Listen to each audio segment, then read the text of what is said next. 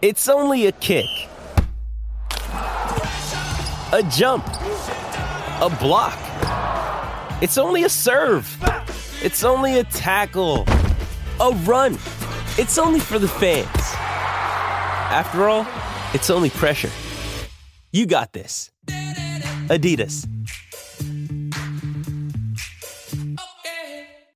With threats to our nation waiting around every corner, adaptability is more important than ever. When conditions change without notice, quick strategic thinking is crucial. And with obstacles consistently impending, determination is essential in overcoming them. It's this willingness, decisiveness, and resilience that sets Marines apart. With our fighting spirit, we don't just fight battles, we win them. Marines are the constant our nation counts on to fight the unknown. And through adaptable problem solving, we do just that. Learn more at marines.com.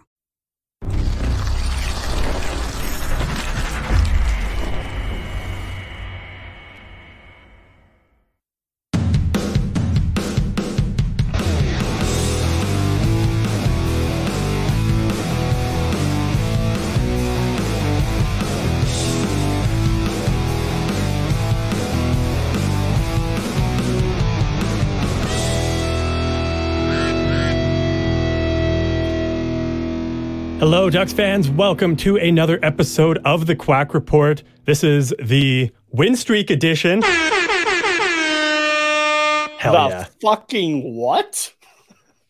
The win streak edition. Yeah, that's right. Ducks are on a two game win streak. And I know that like you really kind of don't count a win streak until it gets to three, but we may not get there this season. So we're taking When, our when you're the Anaheim Ducks, you're gonna count two in a row as a win streak. Especially after it's a seven game losing streak. Like y- you have to take that. You have Yeah, to. Yeah, exactly. Not to not to hinder on the parade already, not to be that guy, but none of them have been in regulation. No wins in regulation. Yeah, yeah. it was which is overtime. It interesting. was a sh- it was overtime, and then it was a shootout. yeah, which I mean, So, Like, if we're headed either to way, overtime, or, or sh- I guess if we're headed to overtime for any games coming up, get excited because yeah, we're three and one in overtime.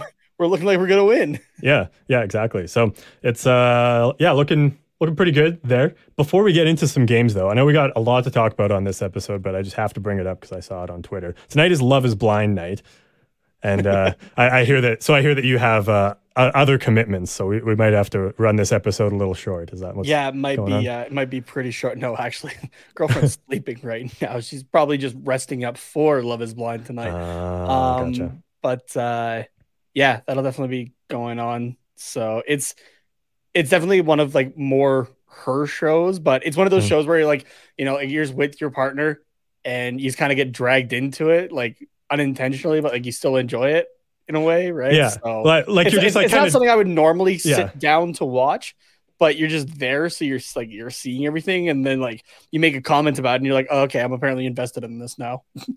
Yeah, exactly. Like you're you're like doing something in the kitchen, and then like you hear like what one of the contestants say, and you're like, "What? That's stupid!" And then Yeah. like it, it shows you all the drama that happened, and you're like, "This guy, this guy sucks!" And then you just like are invested in it from there. So Yeah, exactly. I get it. Yeah, So I- un- unfortunately, I think uh, Andor tonight is going to be like well after Love Is Blind. So, but as much as I want it to be the first thing, because I'm like, you know, Love Is Blind, like, well, like, like it's it's it's there kind of thing, but like Andor is like a. I don't want to get like spoiled keep on on. top of it. Yeah, I don't want to get spoiled on Twitter for Yeah. it, basically. So I, I don't know. There, I'm pretty sure there's like a Love Is Blind part of Twitter, so like your girlfriend could get spoiled. I'm sure there is, and Yeah, if but- well, mind you, she's not on Twitter enough for That's it. fair. But uh, yeah, I don't know. We'll we'll see here. Yeah, So. I, I I just wanted to bring it up because that that was one thing that came out of the pandemic is my girlfriend and I got really into like reality TV shows just Yeah. because like I, I don't know you like powered through all the other stuff so you're like okay well or like you would watch like super intense drama and then the world sucks at the same time so you're like, I just need something that like makes me feel better about my life let's watch how bad other people are at life and then just laugh at them um so yeah it's I, I, we're not caught up on it yet because we just kind of throw it on as background noise when we're like Yeah. making dinner or just like hanging out in the evening on scrolling on our phones or whatever. But it's uh it's interesting for sure. There's not too much reality TV show, I guess, that I like actively have watched. I've watched the entirety of uh what is it, Meet the Meet the Barkers, I think it is. Okay. um, which is uh, which was like 2004, 2005. Like the episodes were up on YouTube, so I went back and watched them. oh, yeah. Um, that's with like Travis Barker and his then. Oh, that makes sense. and- yeah, I was thinking Cam Barker, like No. legendary junior player, and then wasn't uh wasn't there a game show host like oh Bob Barker? Uh, Price Yeah, is Bob right. That's what it was. Yeah. I wanted to say Wheel of Fortune, but I knew that was wrong. So I was like, is does Bob Barker Um, have his own? Like, yeah. What's the? Oh, Too Hot to Handle is the one that I got into in the Mm, mhm. pandemic though, for like those Netflix ones. Yeah. Um, a really fun one that I enjoyed though actually was The Ring. I think is what it's called. No. Oh my god, I gotta double check what this thing is called. yeah, I'm pretty sure that one's a horror movie. Yeah, that's I a horror I movie. hope it's not reality. uh, Netflix Ring uh reality show. Uh, oh, The Circle. That's what it is. oh, these are close. Yeah. Oh yeah, that, So- that one's actually really good. That's actually Yeah, that- I enjoyed that. yeah, one. that one's fun. So, because it's uh, if you don't know the premise of it, it's basically like you create a like everybody lives in this apartment building, but nobody actually sees each other, and you communicate through essentially like a like a, a Twitter page. Uh, Yeah. But that's just for people that are in this apartment. So like you can go as yourself and try to be you, or you can have fun with it and like catfish people essentially Yeah. um and like you're you're trying not you're trying to like form bonds through social media essentially and uh not get eliminated and kicked out of the apartment Yeah, So- it, it's kind of like a, a commentary on popularity, like online Yeah. popularity. The first season I thought was actually like really wholesome. I was like, like really good- yeah, rooting for all good. like, But then, the like, people, s- and yeah, yeah and then like the second season everyone knows like kind of what like they want to do going into it because you've been able to watch a season beforehand and Mhm. stuff like that so it was more strategic and cutthroat, Yeah. and like it, it was still good. But like the first one was just like a nice like commentary, uh, I guess, on society, and now now it's just kind of fun. But I still enjoy it. So Yeah, so I Okay. think like those are the couple of like reality Yeah. Shows I guess I've kind of gotten into. Like that's not like uh you know like a like a master chef or something like I don't is that considered reality TV?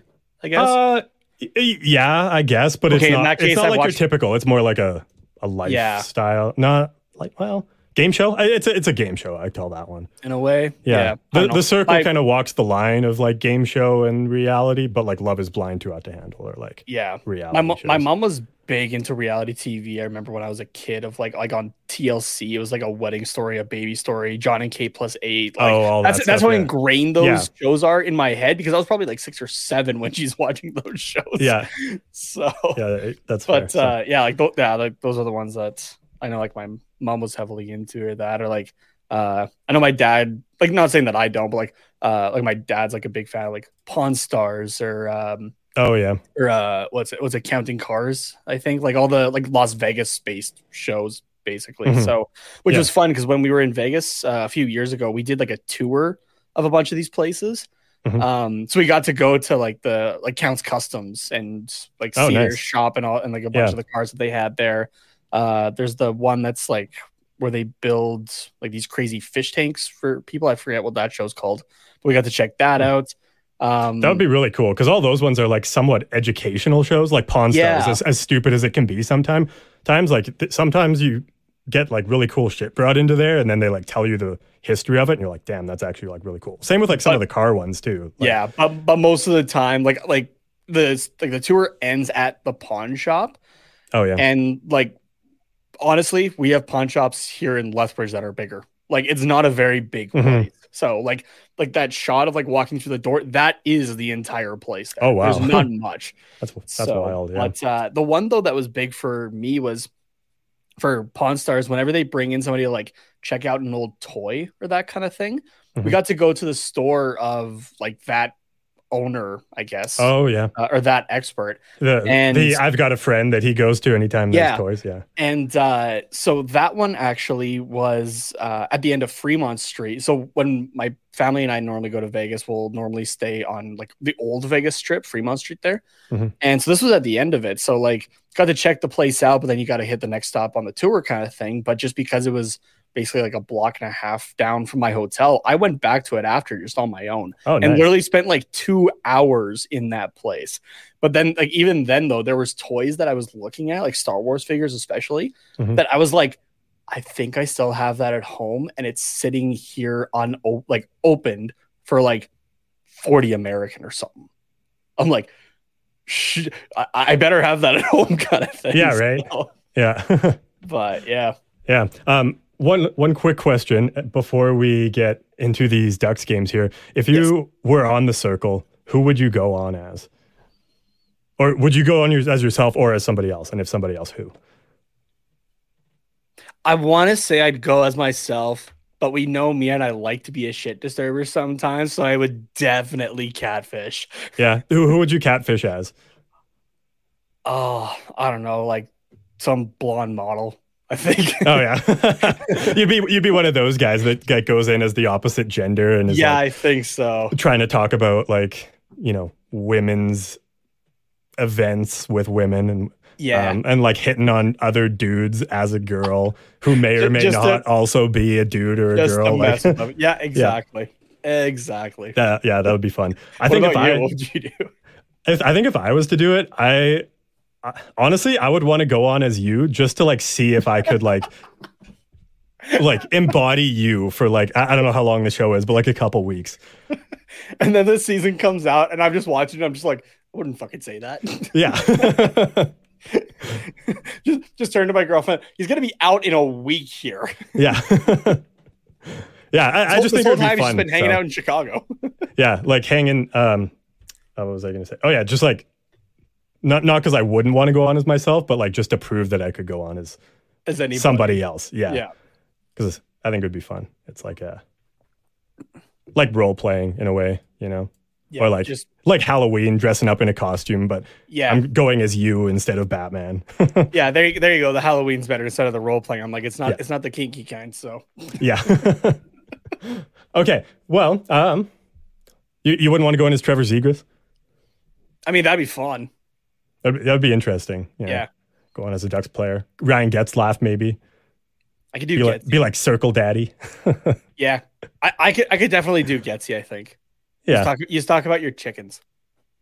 Yeah, that And how and, like, like, what it was like to to play hockey. Yeah. Yeah. like how it's like it's like, like when somebody messages you, oh hey, what are you doing? Not much, just shaving my head right now.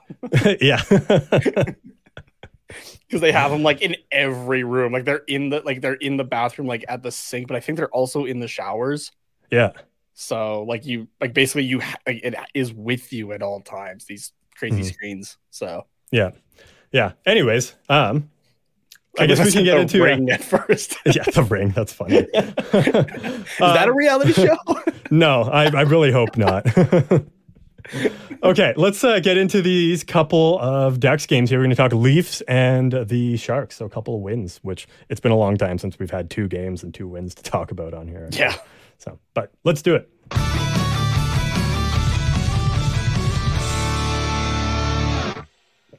So the first one, Sunday evening after we had recorded our episode, so that's why it wasn't on there. Uh, Ducks played the Maple Leafs and in a spectacular comeback fashion took it 4-3 in overtime, which was very cool. Very, very cool.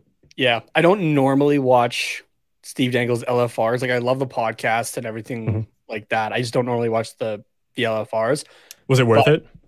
I have it saved. I was trying. Okay. I, was, I was gonna watch it before we started, but Mhm. uh, I just didn't have the didn't have the time. But That's fair. Yeah, because I had it saved too. from and I- 'cause everything I, I also wanted to watch it. from everything I've gathered, I think we broke the man.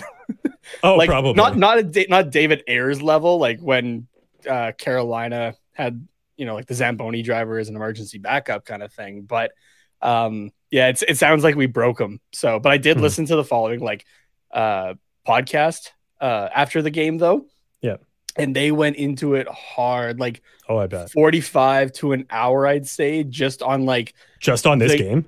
well like on the game and like the re like kind of like branching out from it though and basically like okay like they, they basically came to the conclusion of like was like brendan shanahan has to go like they're, they're president so because it's like okay like you can get up to dubas but and like keefe he just got in here uh like a bunch of these guys like are still like playing fine kind of thing right but everything leads back to brendan shanahan essentially so um which also speaking of sheldon keefe I, I'm sorry, I'm kind of going everywhere here. Uh, John That's okay. Tortorella got quoted today, though, because somebody in Toronto media brought Sheldon Keefe's kind of being on the hot seat up uh, Oh, okay. to Tortorella, and Tortorella is just basically like, like you media guys like just gotta like stop. He's a good coach, and like you guys are just looking for a story, basically, and like kind of back Sheldon Keefe up. And I'm like, okay, we might not agree on player tactics, I guess, with John Tortorella, but other than that, though, I agree with a lot of, with John Tortorella, to be honest with you. Mhm. And like I read that, and I'm just like, like at first I read it, it was uh, uh Luke Fox on Sportsnet, but I didn't like see what the the header was, like who had posted it, right? And I just kind of read it. I'm like, that reads like a Tortorella quote, like that that's pretty good. And I was like, oh, like Luke Fox, and then like the next tweet in the thread is like, yeah, here's the article, and I'm like, oh shit, yeah, he actually said that. I'm like, damn, all right, good for Torts. Yeah.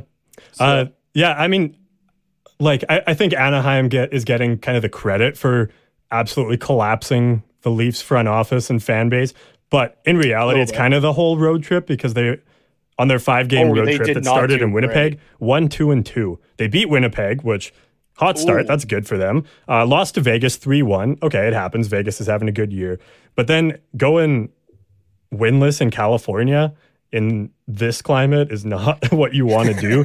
losing in overtime to San Jose 4 3, losing to the Kings 4 2. I mean, they're an okay team as well. Um, and then the next night, losing to Anaheim in 4 3 after being up. It was 3 1 at one point, wasn't it? Yeah, it was. I think it was Yeah. was it not three one headed into the third? I think so. Um, it was. Oh, no, they.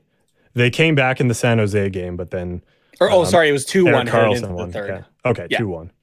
Yeah, because the second period was scoreless, and the third period is where the Maple Leafs got up three one, and then Mhm. Oh, on that shorthanded goal. Oh, that's right. Yeah, I, I didn't. I didn't watch the highlights of this one, so it's been a few days. Um, I don't quite remember what happened, but it's coming back now. So I just remember turning on the like the radio broadcast. I was going to pick up Chinese for uh we were having like a family dinner, and I was like, oh, okay, like I'll listen to the Ducks game as uh as I'm as I'm driving there, right? Mhm. It's like thirty seconds, minute in max kind of thing. And the Toronto Maple Leafs has scored on their power play. And I'm like, huh, no shit. yeah, and they're just like describe like they're describing it of like Auston Matthews walking into the slot, basically, right? Mhm. Like untouched. And I'm like, yeah, this sounds pretty accurate. Like, not that I'm, you know, not believing the Anaheim announcers or anything like that, but I'm just like, sounds pretty accurate. And then I watched the, the highlight pack after again, and I was like, yeah, that's like, kid you not, they literally let him walk in Mhm. there. Like the guy- untouched, like, uncontested, the got guy the shot straight off. up- Yeah, like Auston Matthews straight up could have walked into the spot that he was and then gone, you know what? I think I want a uh, a, a- a hot dog and a and a coke up from uh, from the concession there. Could have left the ice, gone back up, gotten that, come back down, ate it on the ice, finished it off, right? You know, tosses the tosses the garbage over to Sheldon Keefe on the bench or whoever's there, and uh, and then gone, yep, pass it here. Gotten the pass and still scored. He would, he would have been that wide open. yeah, Yeah. that much time and space. Like Jesus Christ. yeah. yeah, I mean, you're exaggerating, but you're also not exaggerating, right? Like it's, He's given so it's much insane. time. Yeah, way too much. Way too much. I just wanted Um, to paint a vivid picture picture for everybody. It, was beautiful. Thank you for doing that. This, uh, I, I really want to talk about Trevor Zegras. I'm kind of jumping around our, our outline here, but Yeah, I think this, honest, like uh, we know that Zegras is good. We know that he's an elite player, but I think that this game in particular, for me at least, was the first time I can think of Zegras being like that game changing elite player for the Ducks, Mhm. right? Like where he like not like single handedly won us the game, but like if not for him, this this wouldn't have happened. Like he he put the team on his back in this scenario, along with John Gibson, who we'll touch on later, and said, "No, we're winning this game, and I am going to do it." And with two goals, he got he got the overtime winner. And what was the other one? I feel like it was the tying was tying the goal. tying goal, I think. Yeah. uh, oh no, our, uh, Kulikov got the tying goal. Or, oh, right, that's the three two goal. yeah, Zegras got the the three two one after the to get the, to get the comeback goal. started. Yeah. yeah. Uh, yeah. But that, So- oh yes, that was the sick. Um, like, no, no. What was the what was the one where he went back hand top shelf that like they showed him that oh he does this in practice all the time. That was the overtime winner, right? Uh, Or was no, that the overtime or winner that was him kind of one? being like kept out to the uh to the outside. I think it Oh, was it's- that. Fir- it was that Oh, yes. first goal. Yeah, Yeah, it says it says here the three two was the backhand. So yes, Yeah. that was his, and that was a sick goal. Like that fired. it was up. nice. Yeah. So Um, but yeah, okay, so 22 minutes and 42 seconds for Trevor Zegras, again, including overtime. But like Mhm. the guy put in some work that night. it's top Two- line minutes. Two goals on three shots. Mhm. Like three shots on goal, not three attempts, three shots. Um, and uh, at the faceoff dot also, man, the guy was good. Seven wins, one loss. Not bad. Not bad at all. that is that is some pretty damn good numbers. Yeah. Uh, if if uh, if I know anything about hockey, yeah, a face-off percentage of uh, eighty-eight percent. I don't care that Like it's just one yeah. game. That is ridiculous. That's hard to do in one game though. That is Still, like very hard to do. like aside from when um, you take one face off and win it and end up with hundred percent, like anything else is like damn impressive. If you're like not like besides fifty percent, like fifty percent is is pretty standard, plus or minus a little bit. If you're more than sixty percent, that looks good. If you're eighty eight percent in a single game, that's phenomenal. That Yeah. rarely happens. Um, I'm taking a look here. Okay, the next, the guy who took uh, the next highest amount of face-offs, um, Lundestrom took ten. He went one for ten. Okay. Um, and Strome definitely took a shit ton of faceoffs. Uh, Mhm. 19 there. He went nine for 19. Mhm. So Yeah. yes. So seven Oh, for so seven yes, for eight. Zegras had less than Strome, especially Mhm. right, being that second line uh, center now, Yeah. I guess at this point. Mhm. Um, but yeah, going like seven for eight. God damn. yeah, it's pretty good. God damn, boy. Uh, let's talk about John Gibson here because you got uh, some fancy stats for us, and uh, and he and just by the eye test too, he looked great, phenomenal save in overtime and everything. Yeah, this guy is another like Zegras and Gibson, like you said, took this team on their back for this game. And At least Gibson Hope- could share the load with somebody for once, right? yeah, right. um, yeah, Gibson, like I, I put here, I think this is his best game of the season, like from an eye test perspective, Absolutely. especially. The guy put up a 917 save percentage, uh, a plus 125 uh, goal save above expected. So Mhm. again, you can't have a partial goal. So like two goals shouldn't have, or just like he saved two goals that should have happened. Yeah, and against a high-powered offense like Toronto, like they're one of the the best Yeah. offenses in the league, allegedly. Yeah, On like paper, I, I on paper. well, yeah, like one of the notes I do have here is like our offense looked like Toronto's apparently, but I also have the like extra or did Toronto's defense look like ours because I was taking a look Hmm. at the heat map on Natural Stat Trick, and I looked at the Leafs and I was like, okay, that's pretty normal for what we see against the Ducks, right? Just that that nice dark circle right on top of the crease, in the crease, like below the slot, like below like below the hash marks, right? Yeah. we're, we're pretty used to seeing that. You look at Anaheim's, a little bit smaller, but it looks pretty damn similar. Yeah, So that's why I have there, or did Toronto's defense look like ours? Because uh, both teams just let guys walk in and do what they wanted at, at the top of the crease there. Yeah, honestly, I, I'd say it's that one because like we know that we have a pretty decent offense. At, at least our top six looks really well. Our depth is leaves something to be desired, but it's not awful, right? yeah. Um, but like in comparison to some of the top teams, like you can't compare our offense to our offense to say like Colorado or Tampa or Edmonton or, or Toronto. But um, but you compare our defense with Toronto's, and there's there, it's it's more similar than say Toronto to Colorado, which is not what you want if you're a Leafs fan. But yeah. Um. What uh? What else we got here? Oh yeah, nice nice pass from Derek Grant to uh, Jakob Silfverberg on the first Anaheim goal there. Yeah, Derek Grant of all people, showing why he's yeah, uh, right. sometimes elite number one centerman there. it's uh, again it, it- it's I, think it kind of shows what i was saying last episode it's either like you're happy that he was on the ice in that in that moment, or you're like, get the fuck off. There's Yeah. no middle ground for Derek Grant. I feel like. Yeah. um, and then uh, Zegras and Terry, when they're on the ice together, they score. Look at what happened in overtime there. That was uh, so phenomenal. I, I did I did the math as well okay. For five on five time on ice because we know the last couple of games they've been separated, right? Terry's playing Mhm. with uh, uh, Strome and Vatrano there on that first line, if I remember correctly. Uh, I think so, Um, yeah. And Terry is centering on the second, Henrique and uh, is centering. Sorry, you mean oh, is that sorry? Is that one? Um, no, You said is that Terry. Oh, sorry. Okay, yeah. Zegras is centering Henrique and uh, who's on that right? Crap, I can't remember right now. Uh, or who's supposed to be there? yeah.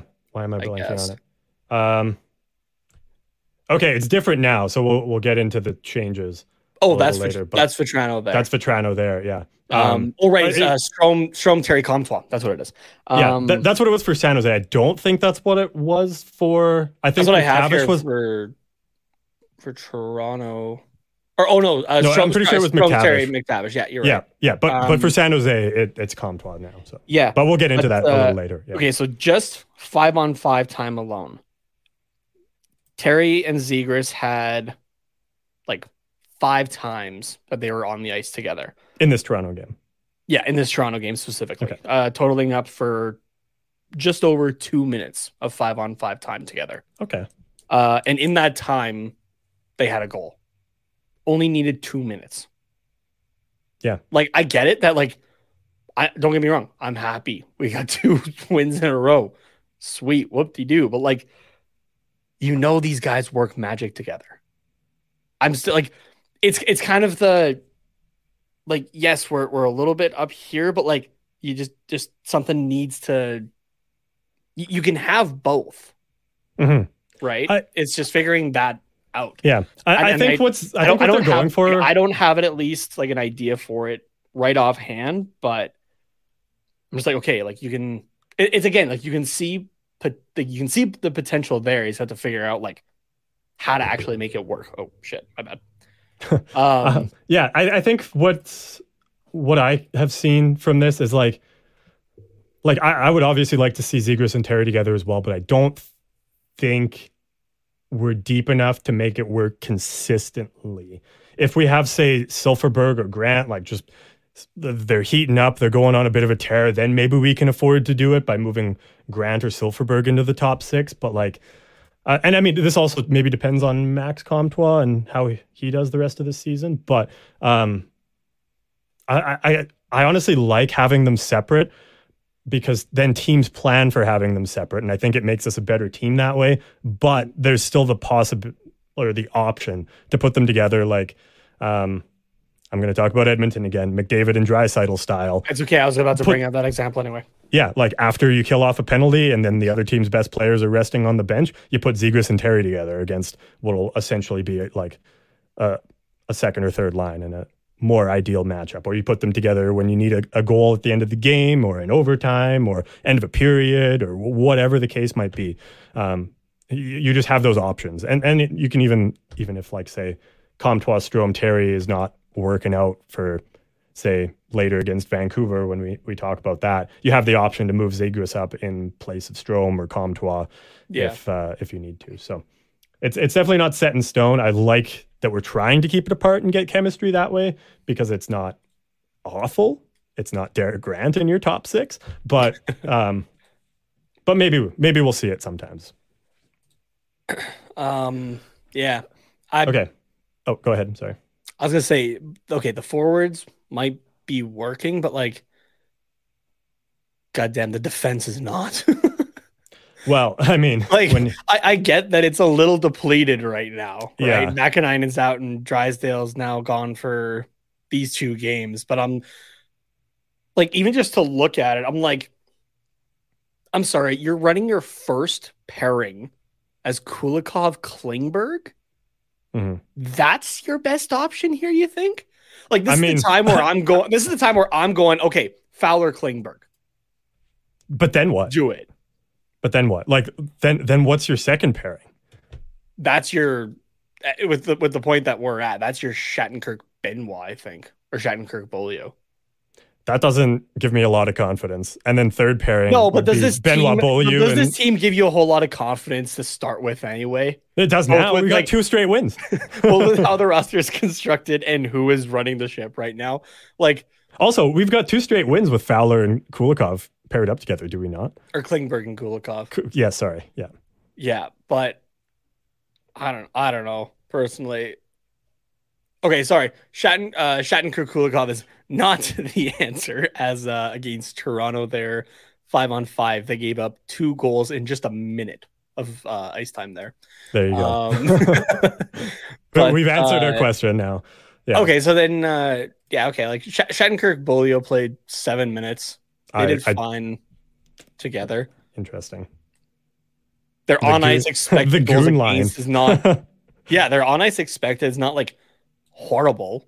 I guess considering the amount of time that they put together, it's like 0.7 expected, but like Interesting. it, it could be a lot. It could be a lot worse, but it could be a little better. But like that's what that's that's a pairing that I'm like, yeah, okay, that I, I'm okay with that. If that's Yeah, what we have I to mean, run for the next little while. It, it depends on, I guess, quality of competition too. Like if that's going up against San Jose's fourth line, then like it's not maybe a, a great comparison. But I mean, if it's if it's against more quality competition and they're putting up those numbers, then I'm more okay with it, I suppose. But um, yeah, the the goon line, I guess, because they would have had a a fight and a Yeah. misconduct between them against San Jose. But well, we can we'll, we'll get to that. We're we got to focus on the Toronto game.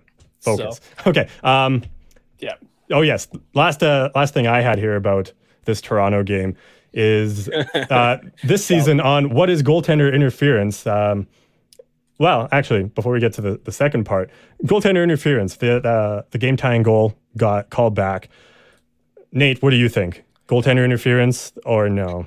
So I've actually saved it for the show. Uh, we're gonna do what we did last year, and I'm gonna pull up the rule book, and we'll talk about it this way. Okay. Um, as I'm pulling it up, do you just want to? Like, we can't show it, I guess. Yeah. You want to explain to Yeah. Yeah. Sure. what happened? Yeah, so the so Henrique is battling with David Kampf, I believe, in front of the net. Um, they're for position.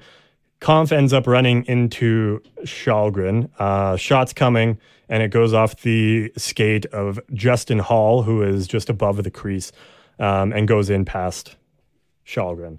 So the argument, I guess, for goaltender interference is Henrique pushed Kampf in. The argument against goaltender interference is uh, David Kampf is the one who made contact with Källgren and initiated contact outside the crease, and the puck goes off of uh, a maple leaf into the net. So, honestly, with how they call goaltender interference, could go either way. I think. Um, do you have the rules up? Because I'm out of things to say. Yeah, I just I just got Okay. it here. Sounds good.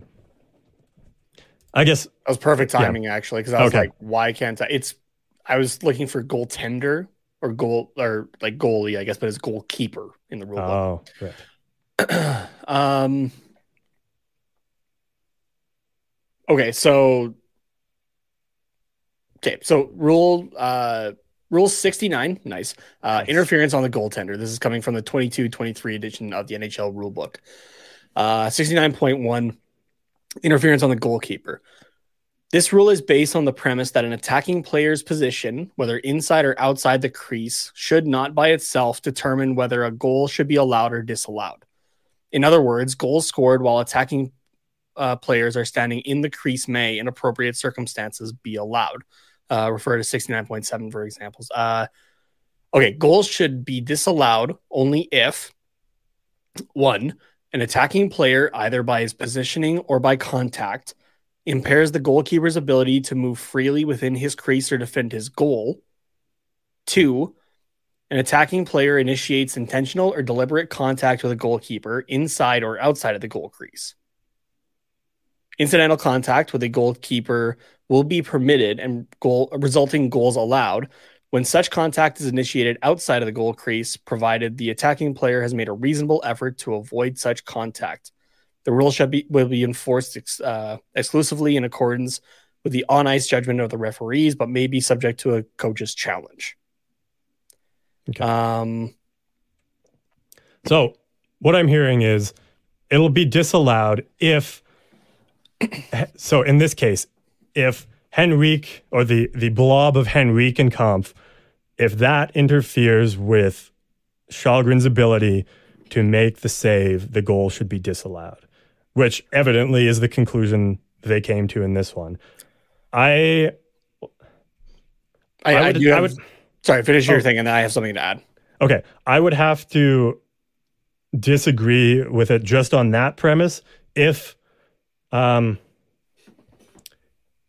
because I don't think that it was a savable goal or a savable shot by Källgren there because it's going wide until Justin Holl sticks his leg out to tip it Yeah. into his own net essentially. If if the shot's coming from a different angle and because Henrique is standing there and, and pushing Kampf into Källgren, and he's making an obvious effort to try and get over, like slide over in the crease, then yes, disallow it. But be, I, I don't think he was attempting to move, at least not that quickly, you know? Yeah. So this point here is where I th- where I believe that you know it got disallowed from. Mhm. If a defending player has been pushed, shoved, or fouled by an attacking player so as to cause the defending player to come into contact with his own goalkeeper, such contact shall be deemed contact initiated by the attacking player for the purposes of this rule.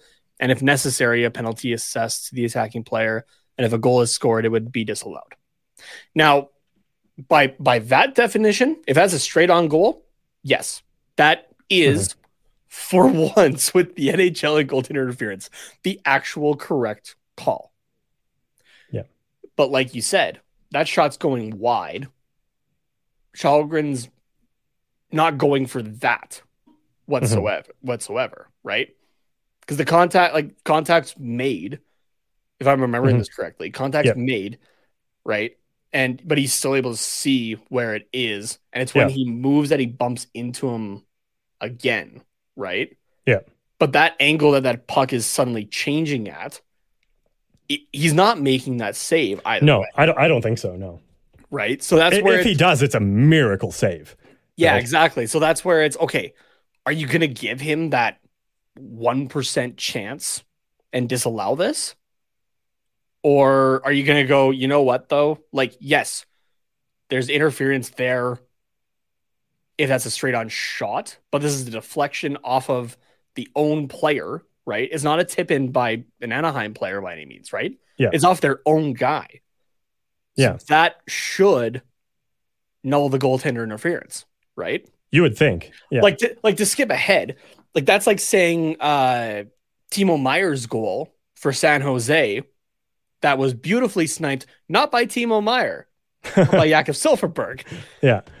If Trevor Zegras is in is uh is is pushed into the crease by Erik Karlsson there and Silfverberg just lights the lamp on it, right?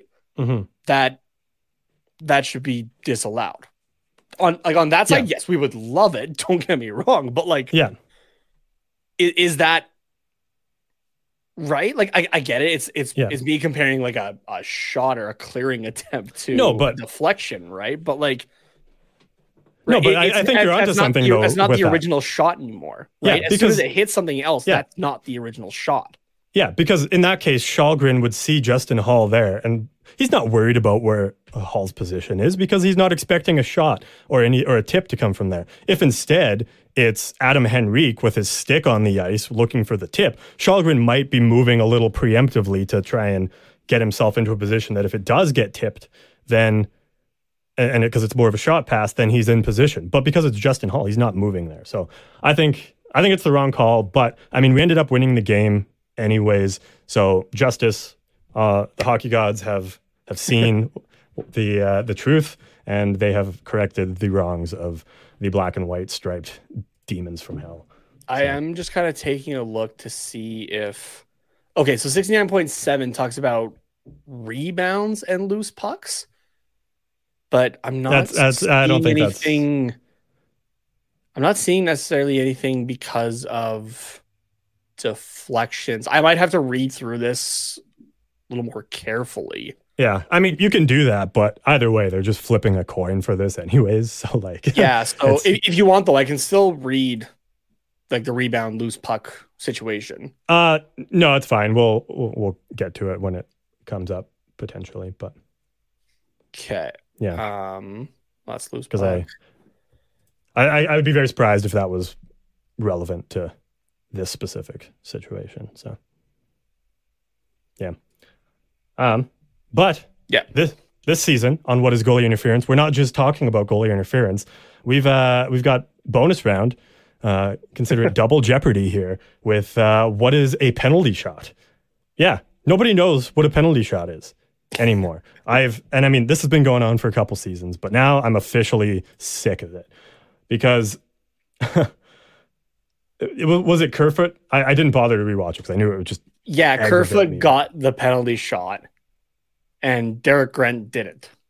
in essentially the same play The same play.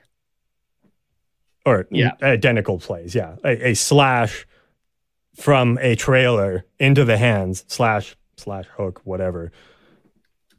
And so, and it's not even like a difference of like uh, of one being a star player or not. Like these are both like bottom six guys. hmm right? So like it's not it, it's really weird to me and how it's exactly the same play. And I think Anaheim was valid in trying to justify that. Like I I literally can't even figure out what's going on here because Derek Grant should have been a penalty shot. Kerfoot should have been a penalty shot, but because of how they because they didn't call one on Der- Derek Grant, I, I don't get why Kerfoot's wasn't a penalty shot either. Both should be penalty Yeah. shots, but it's not one should be and one shouldn't be. You know, it's mind-boggling. Yeah. Uh, just to clarify as well, there's actually nothing in the rule book for goaltender interference and a resulting deflection shot. Yeah, I think it's more implied, Yeah. right? So So, but that's something that should maybe get looked into just a uh, just a little bit. So, um, Yeah. we got Marcus in the chat going quack quack. What's up, Marcus? hey, Um, yeah, Do, you, do you have anything else to add here? Or are you just like equally as rattled on this one? yeah, a little bit. Like the only thing I can think of, like from a ref's perspective, is just like positioning, right? Like whether you're in good positioning or not, kind of thing is. Yeah, like, and again, like I'm, I'm thinking like as a ref here, I'm like, that's the only reason I could think of that you're calling it, you're not calling it first and then calling it the next time. It's just like, or like a guy gets in front of you and you can't see it, right? But in that case, you try to move so that you can see it, right? Like, it definitely happens where it's just like the like the like the plays here, right? And Mhm. right as the infraction happens, somebody like just that split second gets across, right? I've had that happen to me. Yeah. But in the in a case like this with how like solid second, second and a half, right? That like um you know, like that that like the hooking ass like action is happening should be seen here. So I'm just without even actually seeing it, I'm just going like that rest out of position. Yeah. Or or he's Oh, picking and choosing, which that is Mhm.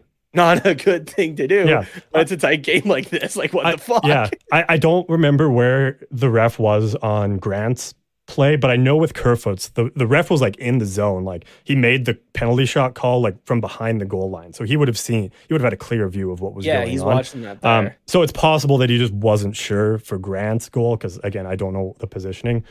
Um, I, I guess another thing with this one too is there was the well initially initially I had thought like they didn't call it a penalty shot because he got a shot off. I don't know if that's a rule or if that's more of just a again one of those implied things. But Kerfoot also got a shot off in that case. So like yeah. they were very identical in the same game, which is weird. Like it's not even different games and different referees. It's the same game, the same ref. Yeah. weird. It's yeah. And especially too, like they have like this weird, this weird thing about not calling penalty shots. Like there's eh, pretty much probably once a week, I'm watching a hockey game of some and you're sort. like that that could be a penalty shot. Yeah, I'm like that should be a penalty shot. That would be very exciting if we got to see a penalty shot, and they just Yeah. don't do it. Is that not like would that not be fun? Penalty shots Yeah. are fun, I think. and, and like the the most common reason for a penalty shot that you'll see right is a player on a breakaway fouled from behind and i'm looking at it right here in the rule book still player on a Mhm. breakaway who is fouled from behind rules 24 54 55 57 and 61 which I can double check what those are but either either Mhm. way right it's going to be Yeah. like you're hooking you're holding you're tripping um you're, you're, slashing. You're yes uh slash cross checking. sure yeah cross check there you go yeah or check from behind Yeah. um probably yeah probably cross check um but uh yeah like those are the, the amount of times that you see that right like there's nobody if, if they're not like in line with each other. The guy's behind him Mhm. right? Like technically is behind him. There's nobody in front. We should have a lot more penalty shots honestly. Yeah, exactly. And but it's I- easier but it's easier yeah. for for the refs to let the play happen right? And put your arm up and then go I'm, i can talk to my microphone now. Uh yeah he's going to the box for a slash instead Yeah. of like oh shit i gotta pick up the puck tell the goalie the rules on a penalty shot that he's probably done once or twice but because it's protocol and uh Oh, is it really? and give this moment. Yeah, you you are supposed to explain the rules to the to the goal uh, to the goaltender. So yeah, whoever Hmm. like the like the goal judge or like the like the ref that's at the goal line there would like Mhm. explain to the goalie like okay here's what's going to happen kind of thing and then same with the ref that's up top uh at center with uh with the skater but that shouldn't take like a whole lot because like, no but it but that's still more every that's still goalie's been in a shootout, right? But like, so like, Yeah. really, that they could get away with just like picking up the puck and saying, "Oh, hey Gibby, we're doing Yeah. another penalty shot thing. He's going to come down on you if you poke check the puck away Yep. and it moves backwards, and or you cover or it goes behind the goal line. Like that's it. Play's done. Remember? Yep. Good to go. Any questions? No, because you've done this five thousand times. Move Yep. on. Like, and that's all it is that's literally all it is and you're telling me that's a significantly more work than going to the skating all the way to center as that goal judge, Yep. leaning down and telling them, telling the the the, the timekeeper, this is the penalty, and then backing up, turning on your mic and saying to the crowd, this is the penalty. Or I guess maybe they just do that it to the crowd because then the timekeeper's still. Yeah, they it. just do it to the crowd. I guess. So, like, that's like- that's the whole point, or like a like a main point, I guess, of the signals. Right, it's for the crowd, but it's also, um, like I guess like my job working for the Copperheads. Right, I'm in the penalty box with them, Mhm. and the refs, like unless they're giving us like a couple penalties, kind of thing, like two or more. Yeah. Most of the time, if it's just like a two minute infraction, like if it's just like a tripping call or that kind of thing, right? He'll just Mhm. skate by, go and just like hold up two fingers and do the action. Yeah. And then like we just grab the number and like yeah. off the player. Yeah, exactly. Yeah, Like, exactly. so easy peasy. Like so, like I, I don't know, but like th- neither one of those are significantly more work. So, and if you're the NHL, like I think that makes things more exciting because penalty shots get clipped and they get shared on social media and they get shown on highlight packages and fantastic things happen in them because you got guys like Trevor Zegras, Jack Hughes, Connor McDavid, Nathan MacKinnon, like all these Yep. guys, right? It's but mind but blowing you- to me. but Mind you know, but you know what it takes up. You know what it takes up. Ad space. It takes yeah, ad space and just general time. Right. That's the whole reason for the introduction of the shootout. Like five minutes Mm-hmm. of overtime and the shootout is because they want to keep it within a three hour window.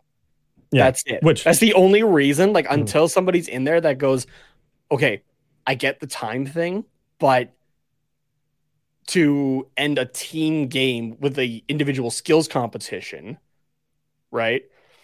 Like Mhm. un- until we get somebody in with that mentality into like a commissioner space, um, it- it's not going to change, right? Once that happens, though, then we'll probably see what it, like so many people are asking for in continuous three on three overtime until somebody scores, right? Yeah. Because that's, because we've we've that's seen almost never going to go more really than 20 minutes. Yeah, it's, Yeah, it's exactly. never going to go more than 20 right? minutes. And and they've done it in the like in the IIHF and the World Juniors, right? Mhm. Like we just saw that, Yeah. back in August, Yeah, exactly. right? And it And was you know what? le- less than ten minutes. Yeah. And you know what? If it does go 20 minutes without a overtime goal, And you're getting some damn good hockey. yeah, That's what you want your eyes on. Is good product. Is good yeah. hockey. That's how you get people Mm-hmm. invested in it. Yeah, I, I was even going to say like then sure do a shootout like if it's 20 minutes like whatever because like a team might have a back to back or or whatever the situation is. But like there's no way. Or you just say screw it. The amount of times we end up having to do a second 3 on 3 overtime period is going to be so negligible like once every Yeah. 10 years that like who cares if we have to do a 40 minute overtime in game 43 of a season, right? Yeah, and like it, it's not to say that money shouldn't be a priority for the NHL. Obviously, it should be. You are a business, right? But like to to skip ahead, I guess I, I don't know. Is there anything else to talk about? I guess for this Toronto game in particular. Uh no, yeah, we're kind of okay, perfect. So let's get into the Shark- let's get into the Sharks game then through this. Uh, playing on ESPN, we're playing national, right? Mhm. San Jose and Anaheim on on a national broadcast. Okay, who would have thought that for this season? But sweet, we'll But, take it. Sure, yeah, why not? um but uh you know we're we're delayed quite a bit at least because of boston and pittsburgh which mind you was a very like it was a good game from what i gathered and i watched that overtime because i was waiting for the ducks game to to come on so Mhm. and you're not going to cut that off to start the beginning of another No. game. Like people Oh, want to see the overtime. So yeah exactly so and i did throw in on twitter as well before anybody says like we're, we're in canada we don't have espn plus or anything like that Mhm. um you got that there Yeah. Okay uh was i saying now? Oh yeah. Um you, yeah you're not going to cut that off right? You have a very good game going there. Mhm. but you know you're on a time crunch at this point right? Like yes the tying goal gets scored with a minute left. But let's make sure we have two different ad breaks in the last five minutes of the game.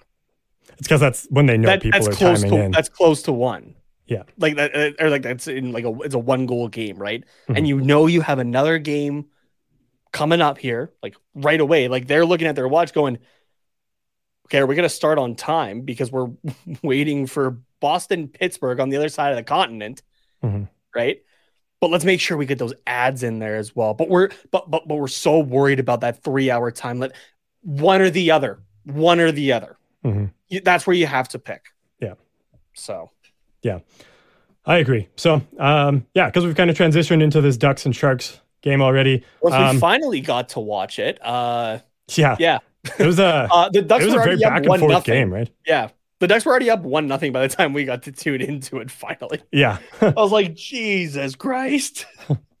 uh, six five shootout win for the Ducks. That it was a absolute barn burner there. The all ten people there in San Jose were just having a good old time in the stands. You could tell.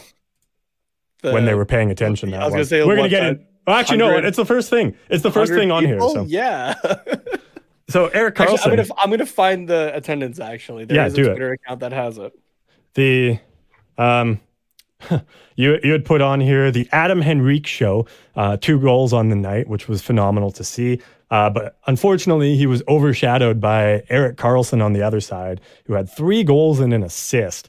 Which, like, if you would have told me that was going to happen in 2022, I would not have believed you. That's Yeah, Right. it's wild. But um, so I mean, props to Karlsson there on that. Like that's that was a phenomenal game by him. But yeah, that was. Uh, do you have the attendance numbers here? Uh, yes, I.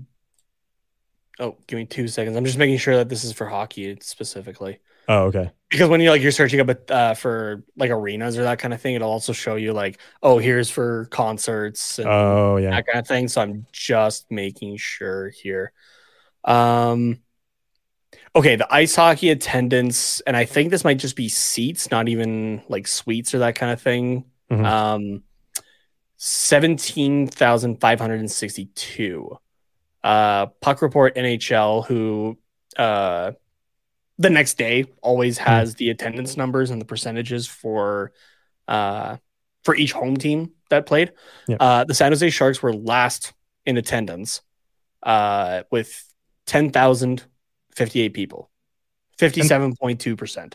And that includes season ticket holders that obviously have tickets that didn't show up Yeah. because there's no way there was ten thousand people. No, there's no way. Which, to be fair, it was a Tuesday night. yeah. which prime time is usually um, if it's during the week, it's a Wednesday. So it, it was a, Tuesday, a little bit it was. Tuesday night against like from a San Jose fan perspective. It's a Tuesday night against a team that was sitting like what second, third last.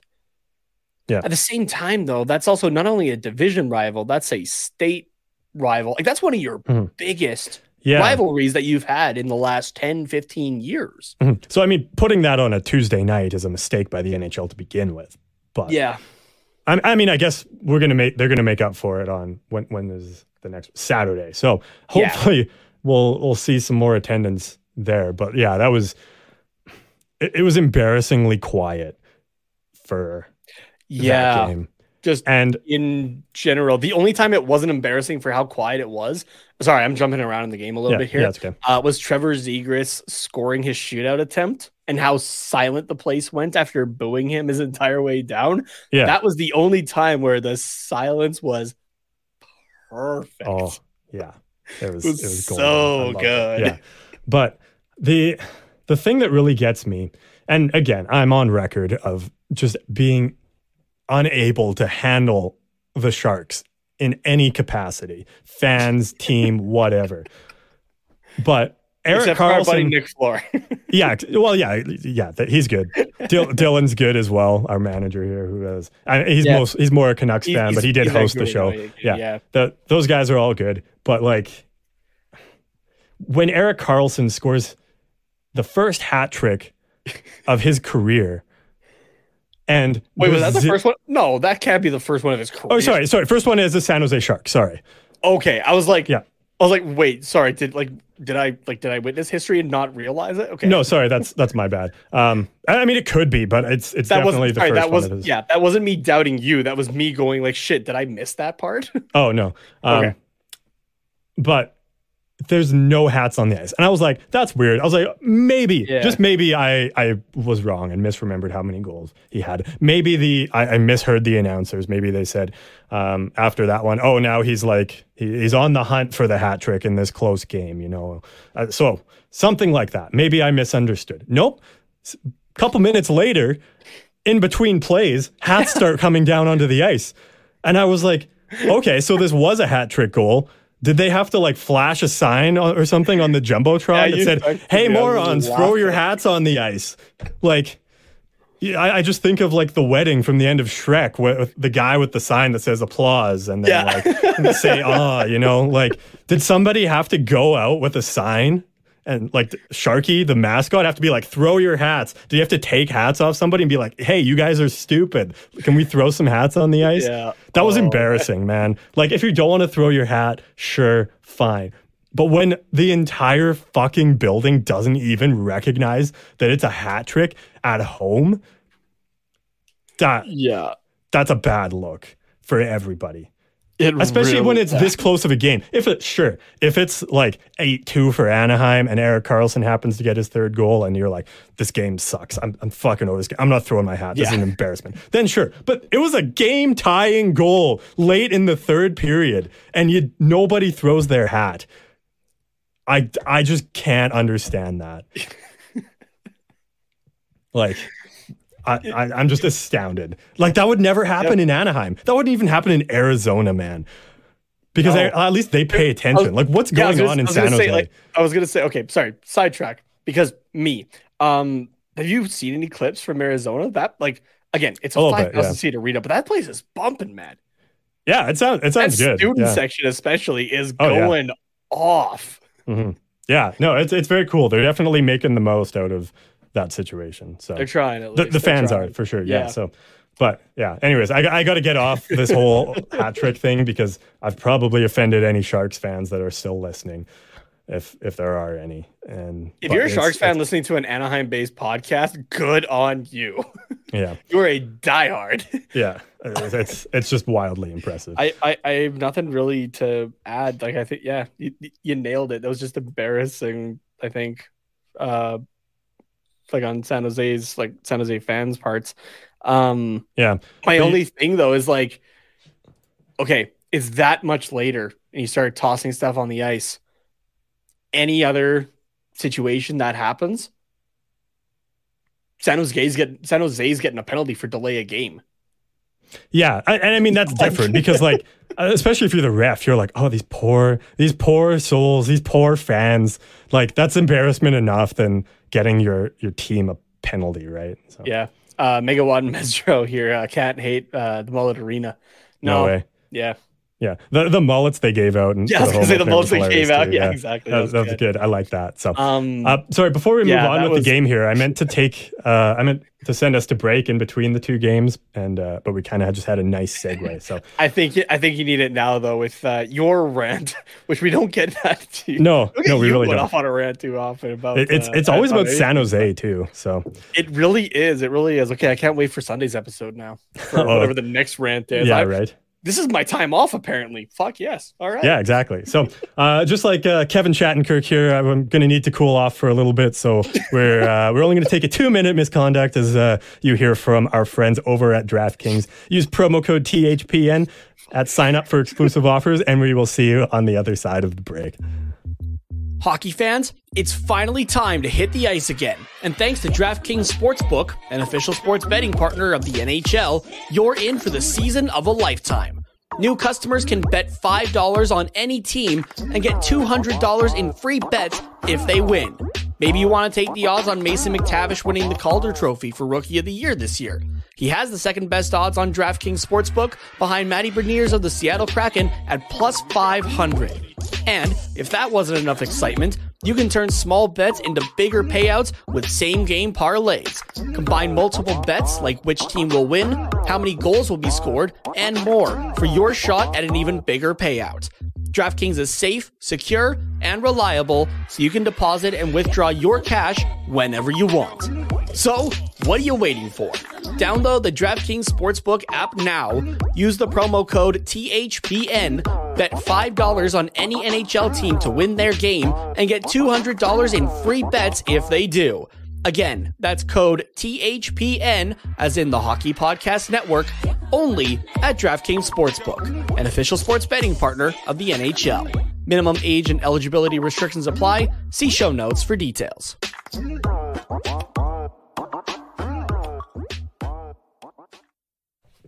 Sorry, I was scrolling for a quick second on Twitter and I came across a Sportsnet ad for uh, the NHL and Sportsnet, right? We were talking mm-hmm. about their Prime service and whatnot.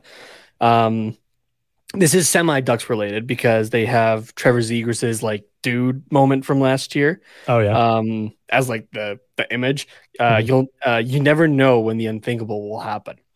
and the comments are just fucking it's unthinkable how bad your service is uh is the unthinkable an ad in the middle of live play which okay last night's game against san jose did that happen to you at all it did yeah like two three times where like just an mm-hmm. advertisement mm-hmm. started in the middle of play and then it's like like the mm-hmm. game feed itself is fighting again like yeah figure yeah. that out please fuck yeah right that was that was in overtime was it not one of them was in overtime yeah and then there was at least one in the third maybe another one in the second yeah like so, figure it out it's weird um yeah what games the ones i want to watch are always blacked out um yeah. yeah and even this person was like nicer about it. Of all the apps I stream with, Sportsnet now may be the least functional and enjoyable overall. If you want some honest feedback, I'm happy to provide. DM me if need be, because that person just knows that Sportsnet might their yeah. their PR basically might reach out and oh like you know DM us like which is like something uh that like we're we're even I think it was like last week or two weeks ago we were learning in like one of my uh classes in like service management. Oh yeah. Basically was like the like those like the admins are like are watching like a hawk for that kind of stuff and like basically trying to reply with that oh hey like DM us kind of thing in like the first 10 minutes to basically get it off the timeline. Oh yeah. But uh yeah, I like how that person was even like yeah, that that person can can can reach out to me even cuz like this is like this sucks. yeah. Um yeah, so more things about this uh San Jose game. You uh uh, what do we want to talk about? I mean, it was an exciting game. That's for sure. Like, there's, we're, we're going to be picking on some more negative things here, but like, obviously, th- there was a lot to be excited about when you beat your uh, state rival 6 5. So, um, yeah. So, overall, very good shots were fine. Like they were even. It, it, was a high shot game on both sides. And I mean, it also went to overtime, right? 40, yeah. 40 some. I don't care to look at the numbers, but that, that wasn't an issue. That doesn't seem to be as much of an issue anymore because it was fine against Toronto, fine for us. Or 40, San Jose. 5 to 44 in favor of San Jose. Okay. So uh, no concerns at all. But the things that we are now concerned about, that we want Dallas Eakins to hear our voices about. Um, well, I mean, this one, this one's you more so. So I'll, I'll let you kind of take the reins on this if you would like. Yeah, sure. So I think we're, we've we've kind of seen it little bits and pieces here and there of like the the white glove treatment on the rookies, mm-hmm. right? We saw it especially last year with uh, with Trevor Zegras, and we've seen it like here and there with Mason McTavish. I think this this season. Yeah. Yes, I do understand that we put him in the fourth line center role last night, which I don't think that's the spot to put him in. Third line, maybe. Tell Lundestrom he's going down just for a little bit, right? Or throw Zegras on a wing. I don't know. Uh, but anyway, though, Mason McTavish only played like six minutes last night. The guy had nine shifts. What's the point of him being out there even if Dallas Eakins is going to play him for six fucking minutes? And like that's mm. that's that's everything, right? Like I guess he only played five on five time. That's it. Six minutes. Did he not have any power play time? No, he had no power play time. That what? is pure five on five. That is it. No. Nine shifts in a game that went to a shootout. Huh. The the white Did he play three on three at all? I don't think I don't think so. Wild. That's that's questionable. Like the the white glove treatment from Dallas Eakins needs to stop. It like, needs to stop. I get that it's the first time you're playing him at center, but then send and, him back down to San Diego if you want him to get more. If you mm, want him to get center reps like you did with Zegras. Wait, you can't send him to San Diego, can you? Or because mm. he's 19, turning 20. I don't think he can go. Yeah, San I guess. Diego, actually. Um, I, I I'm trying to remember. It's like if it's like so many games kind of thing, then maybe. I, anyway, yeah, but like, uh, but yeah, so throwing for throwing him in fourth line minutes and not even giving him fourth line minutes, right? Like yeah. that's what's the point of having him out there? The only guy that played less in that game was John Gibson because he was sitting on the fucking bench. Literally, his line mates played more than him. Do, do they at least kill penalties? Uh, I'm not sure. My screen's actually a little frozen right now. Okay, uh, that's so, fair. Yeah, you're you're frozen. Your camera's frozen for me. Oh, which, am I? Yeah, which is funny. Okay. But, um, it's okay. You you look deep in thought. So. Okay, that's where I'm frozen here too. Actually, so oh, interesting. Um, Hopefully yeah, I was gonna say, actually, do you want to throw to like a quick break, and I'll just try to reset this really quickly. I know we're in the middle of live right now, but we, I guess we got to throw in a break here, another break at some point. I know we just came out of one.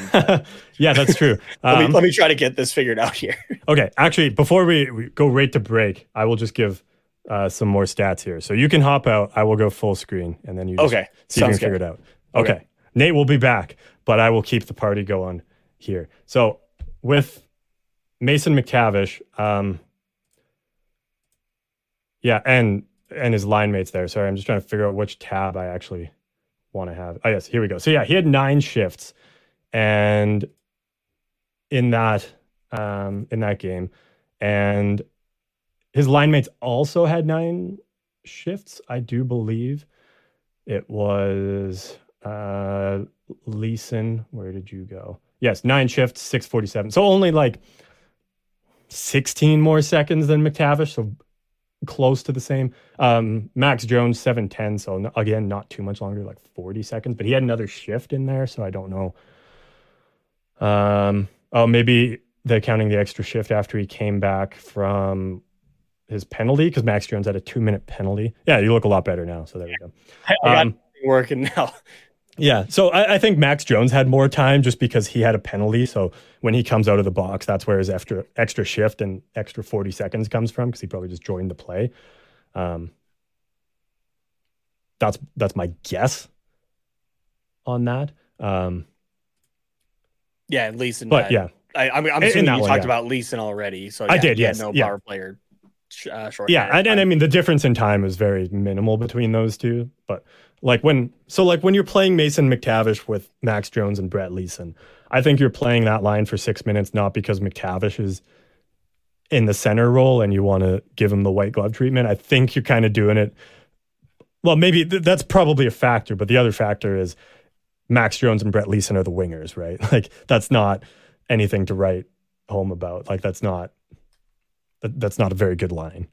McTavish is fine, but the other two maybe aren't. And against against San Jose, like who cares? But I, I do disagree though with your I was gonna say the, that, like, the you put- only other the only other guys that McTavish played with was probably just in the middle of a line change for 24 Yeah. seconds. Lundestrom and Grant.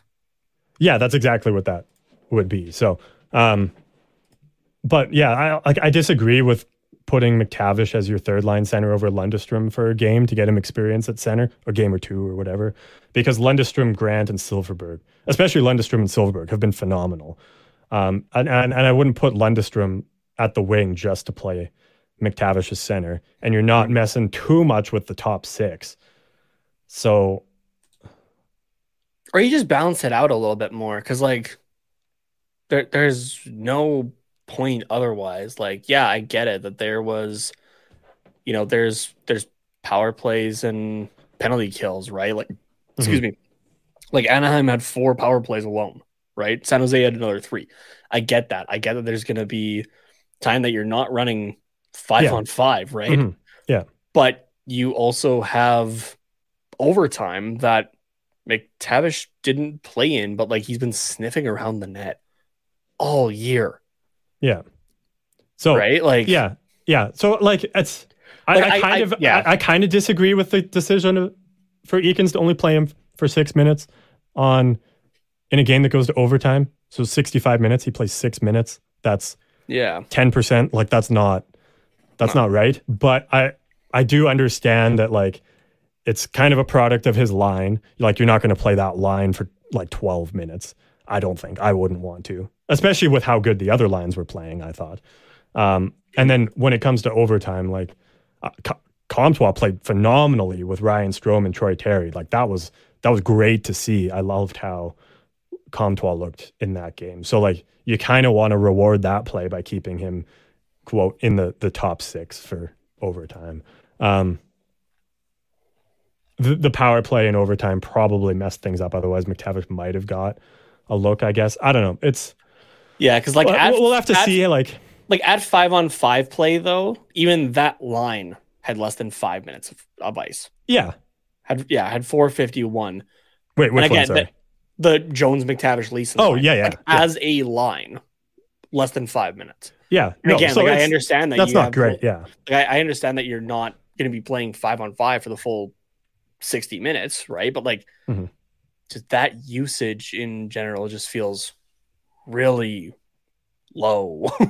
Yeah, and I mean, it's to be fair, it is one game, right? Like with uh, arguably with Zegras, we saw it for way more than one game. I feel like it was like ten, where he had that w- when he, they moved him to center, he had like just embarrassingly low minutes. Um, so I mean, maybe that's just the first game just to see what happens for the six minutes there. But like, if if by next week and by that time we'll have played four or five games, I think. Um, if by that time his time on ice still looks like that, then we have a problem. But yeah. if it's only it's- like for a few games and then he starts to get regular third, fourth line minutes, whatever it is, then I'm not upset. Because it's always kind of been like slightly up and down, right? Kind of depending on the game a little bit. So Yeah. here, I'll just round up or down to like the closest like full Yeah. minute, but I'll give you his full season here so far, starting in like starting Yeah. in Seattle.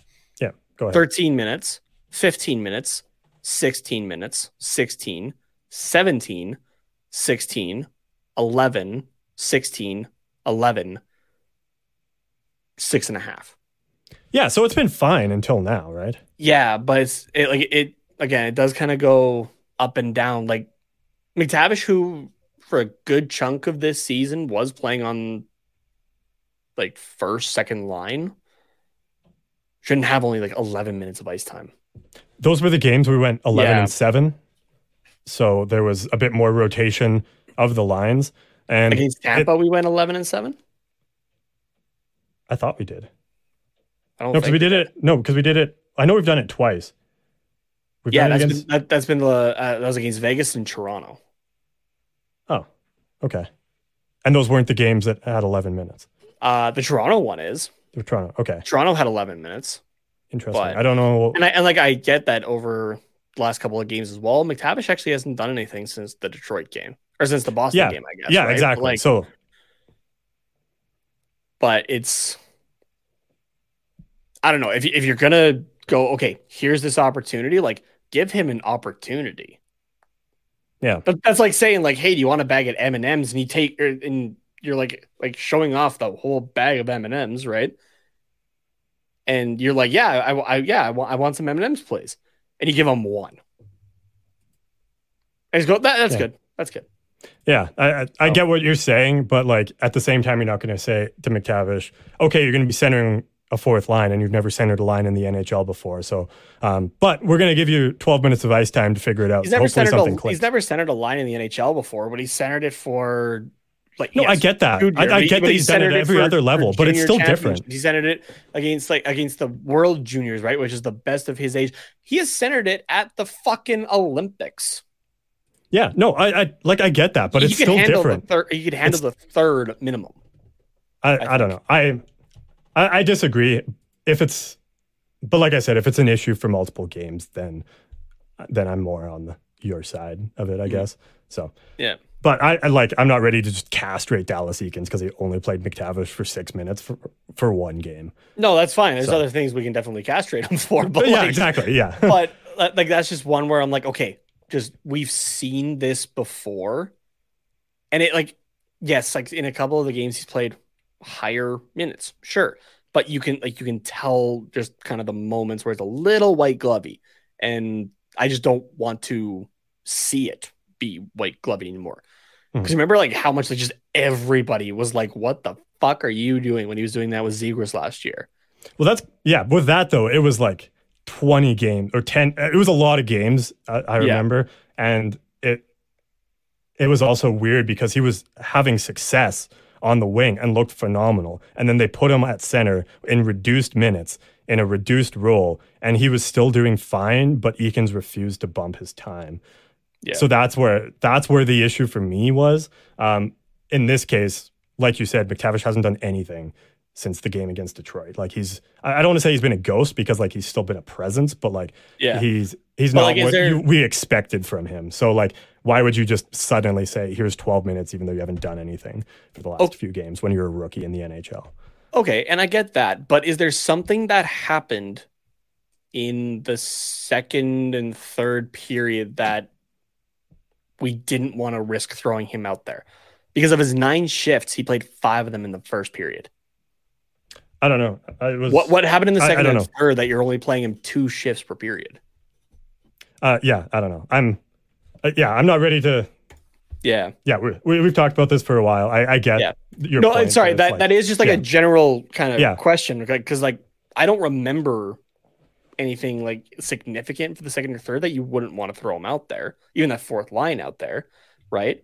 It was fucking everybody's night to score on both sides. Mm. Yeah. So Yeah. Um, well, well, we'll move on from that now because I'm sure we'll have other things to say about it because Dallas Eakins is a fuck. so it, it's definitely going to come there we go. again. There we go. yeah. Um, Zegras uh, got called two minutes for slashing on Matt Benning during that game. Um, now it came out today that he got also got fined one thousand five hundred dollars for it. Um, I mean, I'm I'm not going to argue with it. It Yeah, honestly, it seems low to me. I, I would have expected five thousand for that because it's it's closer to spearing than it is slashing. Mm, like I know spearing is like more of like a Yeah. jab, right? But it's the actual act I'll disagree with the the area that he went for. We'll, we'll Yeah. put it that way. The, the- he went for the dude's nuts. Yeah. Um, Yes, sure. I yeah, I'm not Yeah, going to argue yeah, about the fine. yeah. um, It- it's I am not, double, I am I've seen that called spearing. I guess is what I was trying to say. Like I've seen that play called spearing before. Yeah. So I, that's what I was expecting, but it's it's definitely a fine. so Um, I am just gonna double check because I, if I'm not mistaken, um, I like you know how you have like your tax brackets kind of thing, right? And like however much you make depends on like or like Yeah. will influence how much you get taxed. I think it's kind of Yeah. the same with this as well, kind of Oh, depending okay. on how much you make. Depend like because they're not gonna dictates the, what the maximum is. yeah they're not gonna fined a guy. Five thousand dollars when he makes seven fifty before taxes and everything else, right? Yeah. Like that for a, for then, a guy. then- yeah, and then fined or- the, ten million guy nine- the same thing. Nine fifty, right? I guess, is what he is what he makes, right? But like, Yeah, yeah, you get a good example. chunk of that taken out. Yeah, but like, yeah, like fi- like five thousand dollars to Zegras is different than five thousand to Fowler, right? Yeah. Just for like on ice comparison kind of thing. So, Mhm. um. Oh, okay. Uh, how much how much money does a player forfeit when fined? This is coming from uh, Department of Player Safety FAQs. Um, a player players may be fined up to 50% of one day's average salary without exceeding $10,000 for the first fine and 15,000 for any subsequent fines within a 12 month calendar period. Okay. And you're only and this is something that I, I learned a couple of years ago, you're only paid during the season, right? Mhm. It's not every 2 weeks an NHL player gets a check right? It's they start to get paid in September, October, I think it is, and they get paid their their their paychecks until April. Mhm. So, um, so that one day's average salary is quite a bit higher, right? Which is why you get like the five thousand dollar fines or that kind of thing. Yeah. So Yeah, yeah, makes sense. So, so yeah, that would make sense then. Why his is Yeah. fifteen? Well, it might be, I suppose, but I yeah. know. Uh, oh, here you go. Um, yeah. How much money? Or how? Yeah. How much money does a player forfeit when suspended? Oh, that's sorry. That's suspended. My bad. oh, okay. Um, but uh, oh yeah, it's, it's just using the example though. Like if there's 190 days in a season, um, a three game suspension would cost a non repeat offender three 190ths of his average salary. So, depending on how many days there are in the NHL regular uh, schedule, right? Which we could figure out and then go Yeah. through and figure out what his Yeah. salary is. So Well, we'll you, you can figure out what the percentage is. But yeah, Yeah, math math is uh math is hard. So okay. Um, I am. I'm torn on if we should talk about our special teams here because I know we're running kind of long, but um, power play. There, I'll, we'll just I'll, I'll wrap it up here quickly. okay. Power play was shit again over Yeah. the last two games. Shit. The, The, PK surprisingly not as bad as we've seen. Yeah, no, it's fine. Yeah. But I mean, we still have allowed for the, the penalty kill, we've allowed at least one goal in our last five games. Um, Yeah. Going back to three against um, whoever we played five games ago. I don't remember who that was. That, uh, that was uh, Detroit. Oh, Detroit. Yeah, Okay, I was and gonna then- say Boston. Uh, no, Detroit. not- Jesus not yet. fuck. Okay. Yeah, so we let in three against them and then one each against Tampa, Vegas, uh, Toronto, and San Jose. So, um, so it, it, it's it, there's room to improve it, but it's not horrible. The power play though is rough. 0 for 4 against San Jose, 0 for 2 against Toronto, 2 for 30 on the season. Get just take a guess. Don't take it. Don't look. Guess where those two power play goals happened. Uh, against two, sorry, I should say. Oh, against who? The two Yeah. power play goals? Was it Seattle in game one? Both of them were against Seattle. We haven't scored scored a power play goal since. Fucking And- fantastic. And also, we've given up two shorthanded goals. So our net power play is 0%. We have successfully just nullified our power play opportunities with shorthanded goals. Did we not figure out the power play last year? Apparently Why not. why are we regressing this fucking hard? Yeah, I don't know. I man. get I get again, I get it. We got some new guys in there and whatnot. Yeah. But like, But at the same time, you've had 10 games or sorry, you've had training camp, and then you've had ten games worth of season that you're having practices in. Yeah. Why right. did we switch there? That was I don't know. wild. That was weird. Here, I'll, I'll put it. Oh, okay, you got it. I got it. Yeah. Um, you've had that much time, right? Mhm.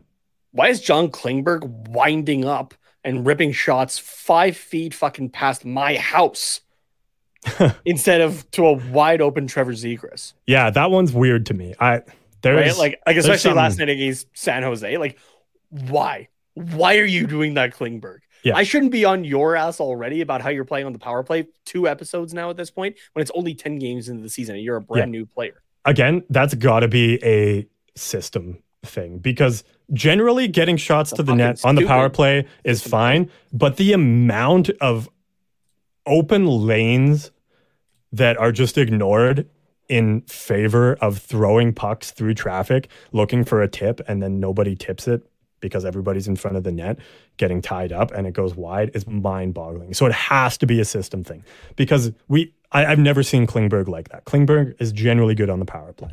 And, and it's, so it's got to be coming from somewhere else saying, we're just get shots in, Yeah, And, in, in through traffic. Like, I just don't understand it otherwise. Yeah, and, and it's what we were talking about a couple episodes ago, right? Where you're like, yeah, okay, but the like the power play's getting more chances, and I'm like, yeah, but they're not good chances, Mhm. right? So Yeah. it's The, yeah. it's like- not me. It's not me saying I told you so. It's just more like since I brought it up, like I'm just even seeing Yeah. more of it at this point. Yeah, the thing is too, like the power play still looks like like movement wise, it looks good to me. Like we're controlling the zone, they're moving the puck around well. It's just like the results not there. So like there's a lot of things to still be excited about about the power play that I, I haven't been excited about for a few years. But for some reason, the Yeah. results aren't happening. And at this point, it's not a statistical anomaly. It's, not It's- it's not outlier games. It's Yeah, it, it's an extra Yeah. pass or two that you don't. It's an extra pass or two that's putting you in a position to not have a great chance. yeah, or an or or a poor shot. Yeah, or a poor not a poor shot but like a poor uh, decision to shoot but yeah, Yeah. so something needs to change evidently um, thankfully though the columbus blue jackets are absolutely shitting themselves when it comes to the power play their just their power play in general is a 0% their net power play which um, includes shorthanded goals allowed is a negative 8% Oh, how do you do that? How do you go? What? How far are they into the season? I don't. Let me. I have it up here still. They're they're also ten games into the season. How do you allow? How do you get no power plays on? What is it? How many opportunities do they have? What? Why is it not showing this? This is stupid. This website sucks.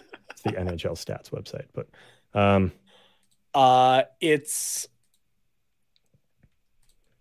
yeah. How do what? Why do? it's up top thinking that Patrik Laine and Johnny Gaudreau are going to si- solve all your problems Yeah, apparently. So in all ends of the ice when those guys are. Now, now, now mind you, under Daryl Sutter, Johnny Gaudreau last season was a lot better of a two way forward. Mhm. A lot better of a two way forward. God, though, the clips I've seen of him this year, though, in Columbus, like back checking is a like worse than I anything I saw when he was in Calgary. Yeah. Not a good time. Patrik Laine is not a defensive guy no, no, definitely. not. whatsoever, right? So that explains Yeah. maybe your shorthanded aspects every now and then. But Yeah. Um, okay, so yeah, Ducks are two for thirty on their power play. Columbus, oh for twenty-five. Uh, both teams allowing two shorthanded goals. yikes. Um, thirty is low for power play opportunities. Yeah, we're tied with Winnipeg for twenty-fourth with lowest power play opportunities in the league. LA already has fifty-three, which is way higher than anyone else. Florida has forty-four, and that's a little more on par with everybody else. But Yikes. it's weird. Very weird. Anyways, power play needs to improve. Penalty kill can improve, but it's okay. Mhm. Okay. Um, let us talk about Jamie Drysdale. Um, Poor guy. And and, and, and, of course Yeah. we, we talk about it for sun for Monday's episode, right? And like what what time was that even? That uh Anaheim actually gave us news. Thank you Mhm. for that. Which, which I was surprised that we got as much info as we did, but considering how significant the injury is, it's hard to not come out and say what it actually is, right? Yeah. Um well, it was So- around like noon. noon, something something, like that, I noon. guess. Yeah, I don't know. Um Early, early enough, but yeah, that's uh. If you didn't hear, it's a torn labrum in the shoulder, which is the ligament that basically holds your um, the, the the ball on your shoulder joint in the socket. Um, so when that when you dislocate your arm as badly as he did, that obviously tears quite significantly. Um, sometimes you can get the small tear in it and then it just heals on its own eventually. But given how dislocated that was, I would imagine it is. It, it's like detached, like two yeah. separate parts. I, I would assume, and if he needs surgery for it too, and four to six months of recovery, which is basically season ending at that point, that's Yeah. it, it's significant. So Um, I'm frozen again for some reason. Uh, I do have like the months in there that like he would be Oh, yeah. returning. Do you have Yeah. those there? yeah, so returning March to May somewhere, four months would be March, which at that point is basically the end of the season. Because I was gonna say I hate I hate I hate to break it to everybody. I don't think we're gonna be playing any hockey in May. So uh, probably not. Yeah, yeah. Jamie Drysdale's I mean, we, probably done for the season. we're I hate to say it, but we're two and zero without Jamie Drysdale in the lineup. So I mean, it's possible. Ah, don't no, don't. do- You're lucky Allie's not in the chat. I know, right I know. That's why I felt safe saying it. I'm not saying I hate Drysdale. I'm just saying that I- you know Allie, I will just wait for the DM. some things just just can't be explained. Like Taylor Hall, the lottery ball um, specialist, Jamie Drysdale. Maybe it's, it's just something you can't explain. I don't know.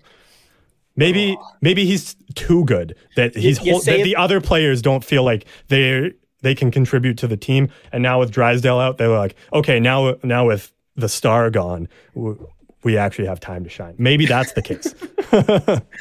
You say that now, the Ducks are going to go on like an eight game losing streak. yeah, right. Just We're, we're gonna beat the Uh, record already. It's gonna be like, yeah, Yeah. you know what? Fucking miss Jamie Drysdale right, right about now.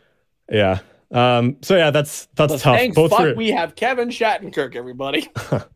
Yeah, both for the team and for Drysdale and his development. That's that's tough. Like you hate to see Mhm. that happen. So yeah, that is not gonna be a fun time. He is expected to have surgery soon.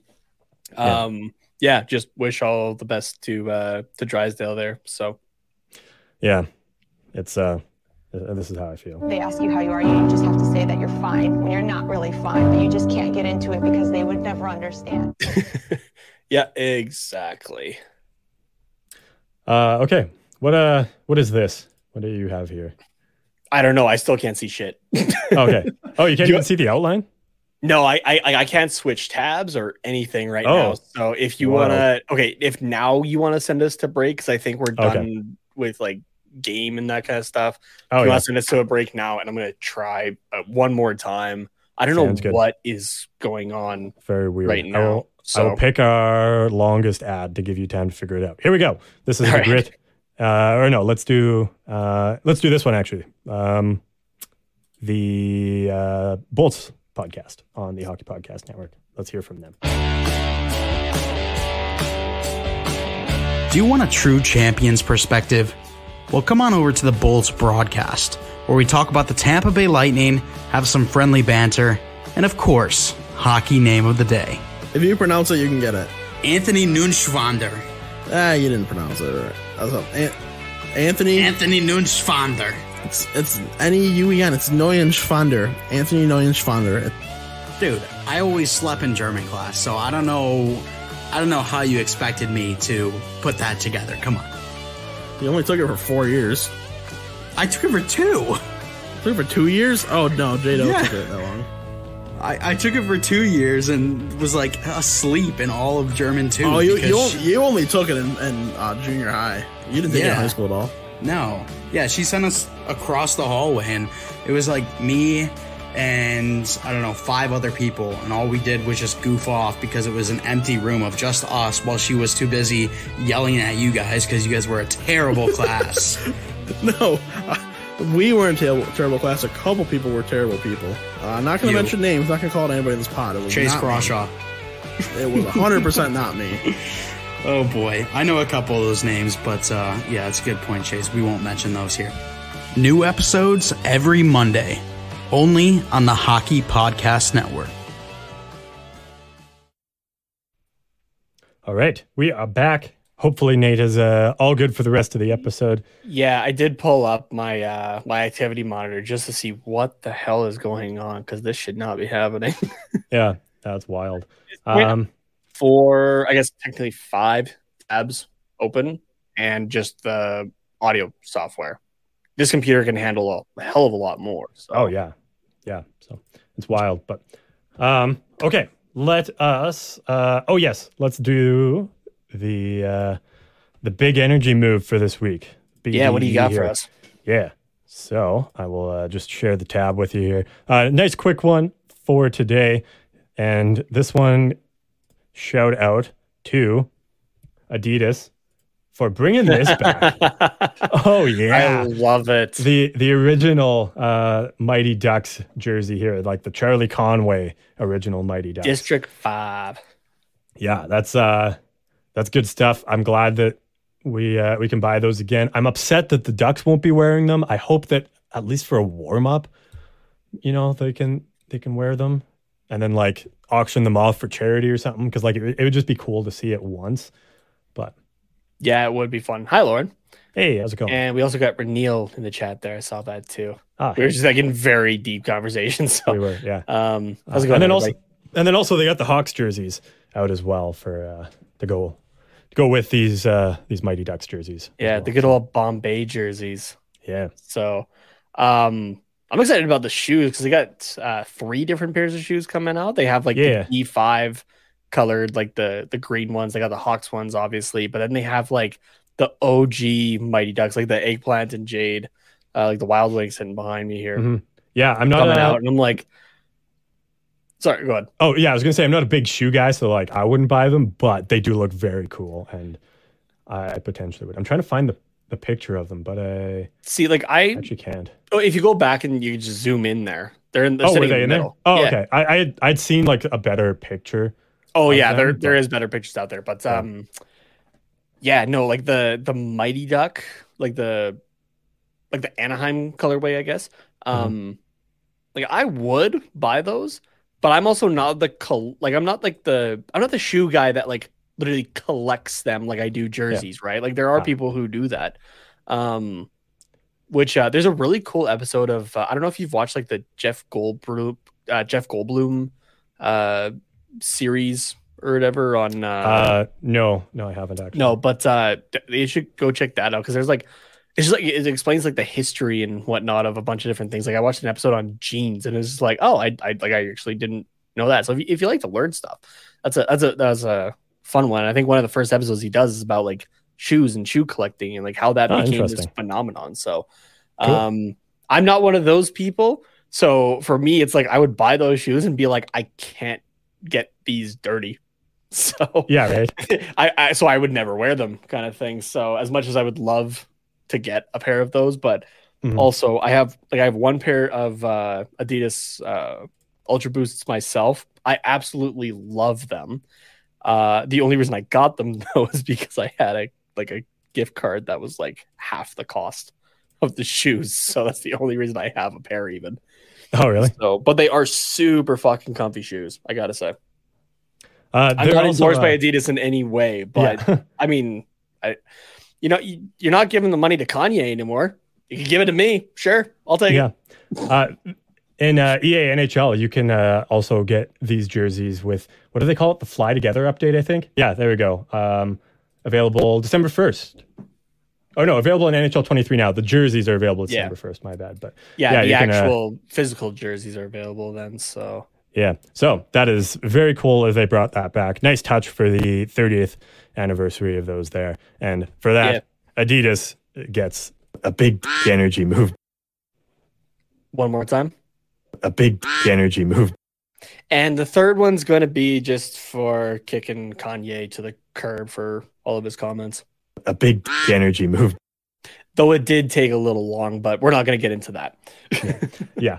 Okay. Um, we've got upcoming games to talk about here for the Anaheim Ducks. We will start Thursday at uh, that will be in Vancouver at 7 p.m. Pacific time there. So, uh, Vancouver, another team that was struggling to start the season, but uh, they've kind of figured it out now. They've got wins, anyways. So, there's that. Yeah, they they got wins. yeah. Um. Yeah, dude. I'm like, the again. I get it. Nobody gives a shit about your fantasy team. I have Demko on two of my three teams. I am this fucking close to dropping him for some backup that like won't play as much. Like I like I'm that close to dropping him for like like Anderson or Comrie at a Buffalo. Yeah. Uh, They're at least doing so- okay. like, Yeah. Yeah, exactly. like Demko is literally costing me weeks. Yeah. Um, yeah. So Vancouver won against Seattle and Pittsburgh in back to back games. Uh, but they have since lost to New Jersey 5 2 on Tuesday. So they're they're back in their losing ways there. Um, no back to back situation uh, with them for when we visit. So, um, yeah, I don't know. Do we have a score prediction for this one here? I'll, I'll pull up our. God, this one's this one's actually probably going to be the hardest one yet. Because Yeah. I'm like Vancouver could shit stomp us, but we might also be okay against them. Like, Yeah, I don't know. I mean, we're we're on a hot streak, so if uh I mean, I said I was going to predict Anaheim until we won. They obviously won, but um now I'm going to keep predicting them because they're on a hot streak. So let's go Anaheim. Um what do I think for a score? 4-2? I think 4-2. I almost want to go four two in the other way, just because I'm I'm taking a look at uh, just a couple stats here. Yeah. Um, Vancouver's got a little bit more offensive drive. It's really just their own play in their own end. This could very well be a game like Anaheim San Jose was last night, um, where it's just the offensive guys are going and the defense just is not caring whatsoever. Yeah. Um, I'm gonna go three two Vancouver. oh, you're, you're going to go 3-2. Okay. Yeah, Interesting. Also, I just want to say actually, because sorry, in- I'm gonna go four three. Actually, still Vancouver. Okay, four three. Um, you've also we've also got uh, well, you were you were getting pretty close with predictions there. You actually did get the score against Toronto. Uh, you just had the wrong I team got the flip, winning that yeah. one. Yeah. Um, so I mean, we combine our two together, and, and you got There, there was that Yeah. small part of me against Toronto that was like, I want Toronto to score in overtime because I just want Yeah. to be right. yeah, right.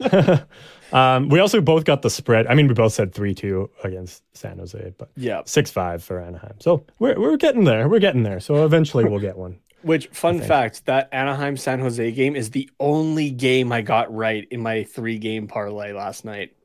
Oh, really? I bet on Calgary and Florida to win their games. Oh, yeah. Calgary was playing against Seattle, and Florida was playing against Arizona. Oh, yeah, that's rough. Uh, we got a question. Anaheim's the one that I got right. We got a question from Lauren here uh, asking if we're live streaming tomorrow's game. We will not be. Um, she's also asking if Neil or Dylan will do it. Let's see. I don't. I don't know. Um, I doubt Neil would do it. He tends to lean towards the Eastern game. the Eastern games and and more specifically the Devils. Um, Yeah, because those are late for him otherwise.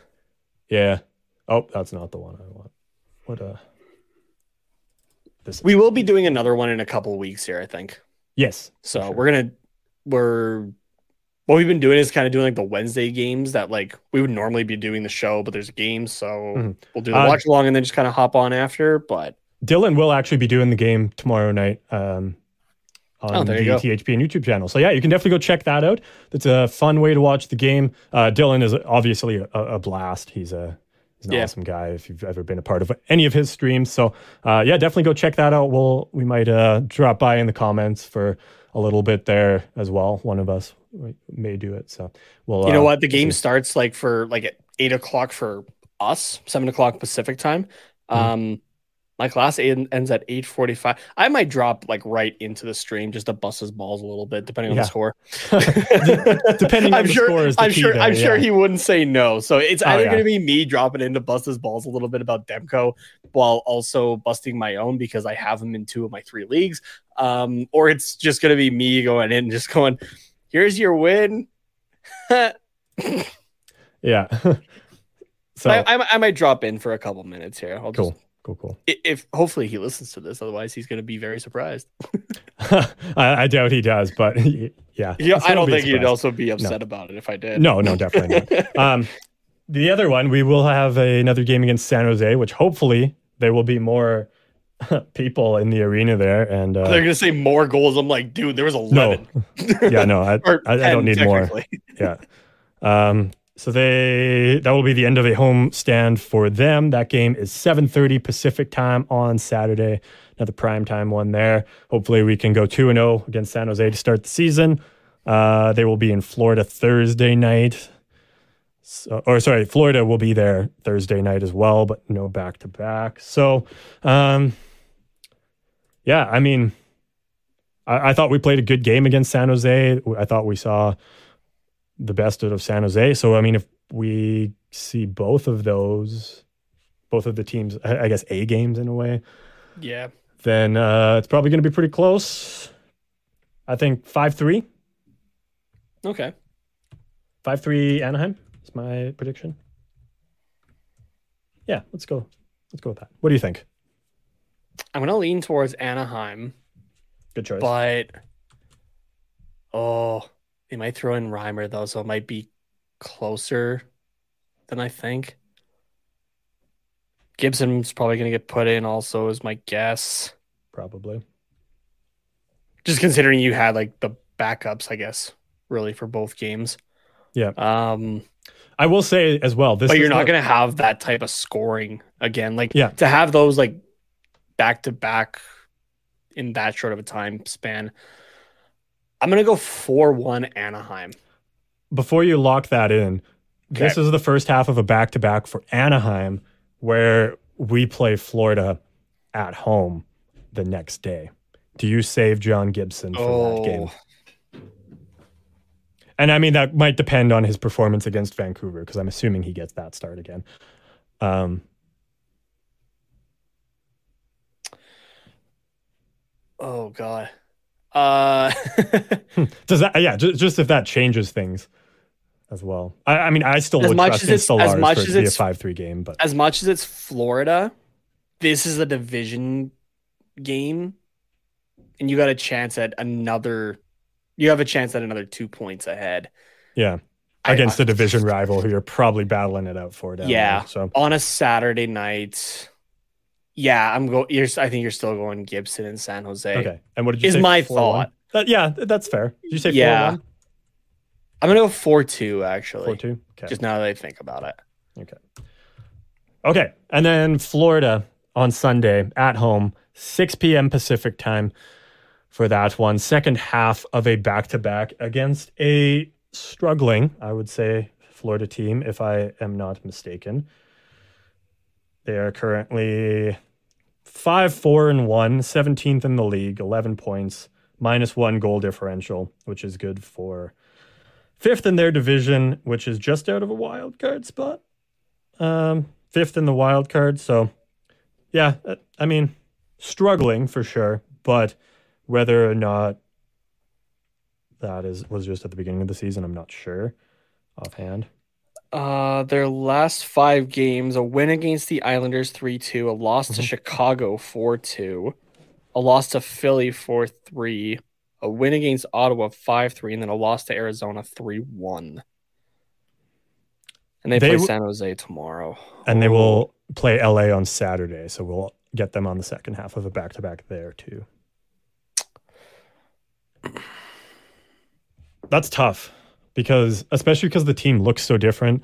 Um, if you don't remember, they got Tkachuk um, from the Flames, Matt Tkachuk, um, and gave up Jonathan Huberdeau and Mackenzie Weegar to do so. So um, it's debatable whether or not they got better with that trade, maybe more offensive but less defensive. So uh, Bobrovsky and Knight are their goaltenders, which are a fine tandem. Uh, yeah, I don't know.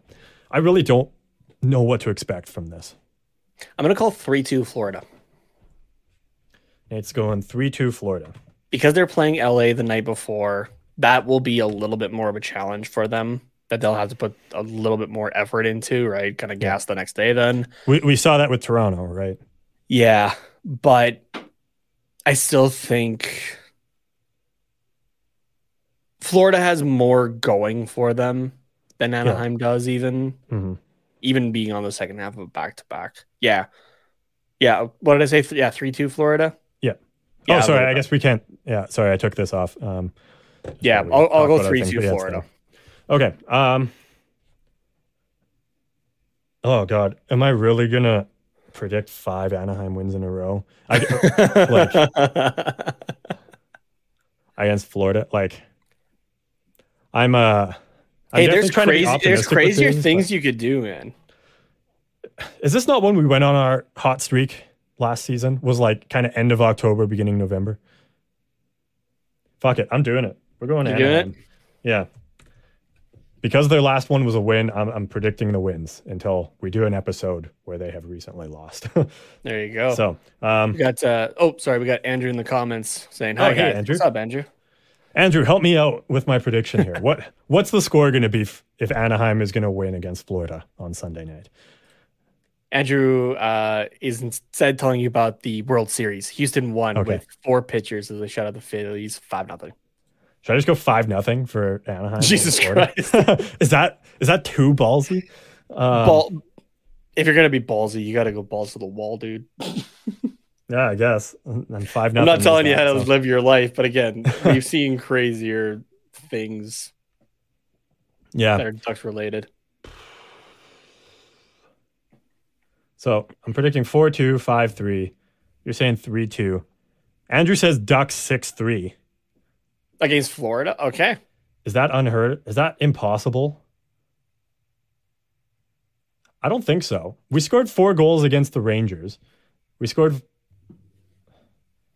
You know, we're a comeback team. If if if it's a comeback, and like an empty net or two, six three's not impossible. I'm gonna do it. Thanks, Andrew. 6 I'm, 3. ch- I'm checking some goaltending stats here really quick. Yeah, that's that's a little bit easier to stomach than five nothing. So we'll see. Let's have some fun with that. I'm I'm done trying to make realistic predictions for now. Apparently, so If the Anaheim Ducks manage to get six past the Florida Panthers, I- will be very surprised. okay. yeah, I mean, me too, but pleasantly surprised, obviously. Yeah, So they are splitting Bobrovsky Knight pretty close. Knight's played four games. Bobrovsky the other six. Bobrovsky's a negative one point two on the goal save above expected. Knight's a 0.6 above. Excuse me. Knight's running a five point three or a two point five three. Sorry, uh, goals against average. Bobrovsky's Not a bad. three point oh six. okay, And what was your prediction there that you went with? six three, as per Andrew. I could see that being the flip. Okay, well, I'm still going Anaheim. But yeah, it's That's, your that's pick. what, so that's what Andrew said. Yeah, we're we're Yeah. doing it. Yeah, yep. All right, go for it. says I just hopped in to say hi and a like on the stream. Now Thanks, I'm bud. heading to bed. Awesome. Sounds good, Andrew. Thank you for stopping by. Much appreciated. Um, okay, what else we got here? Gulls update. Can briefly do that. Yeah. I feel like we got to do quacking for. We got to do some sort of sound effect for the gulls. What do we have here? Hmm. Yeah, I don't know Mine, mine, mine, mine. Yeah. Maybe I'll add that. That's a good one, actually. I'm, I'm going to do that. Let me write that down. Um, Nate, yeah, I'll, I'll do that. While I do that, if you want to give us the update here. Yeah, sure. So over the last week, the San Diego Gulls played three games, uh, one against the Colorado Eagles and two against the Abbotsford Canucks.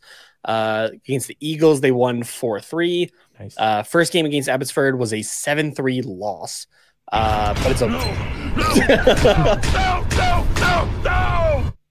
But it's okay because they found Boo and won 3 2 in a shot in a shootout the next uh, game there against Abbotsford. Uh, currently putting their record at 3 4 and 0. Uh, they have four games uh, before our next Wednesday Damn. episode. There uh, tonight against Bakersfield. I'm not sure where that game's at right now. Uh, against the Bakersfield Condors. There, uh, back to backs on the fourth and fifth. I think it's uh, it's Friday, Saturday uh, against the Milwaukee Admirals, and then Tuesday the eighth against the Henderson Silver Knights.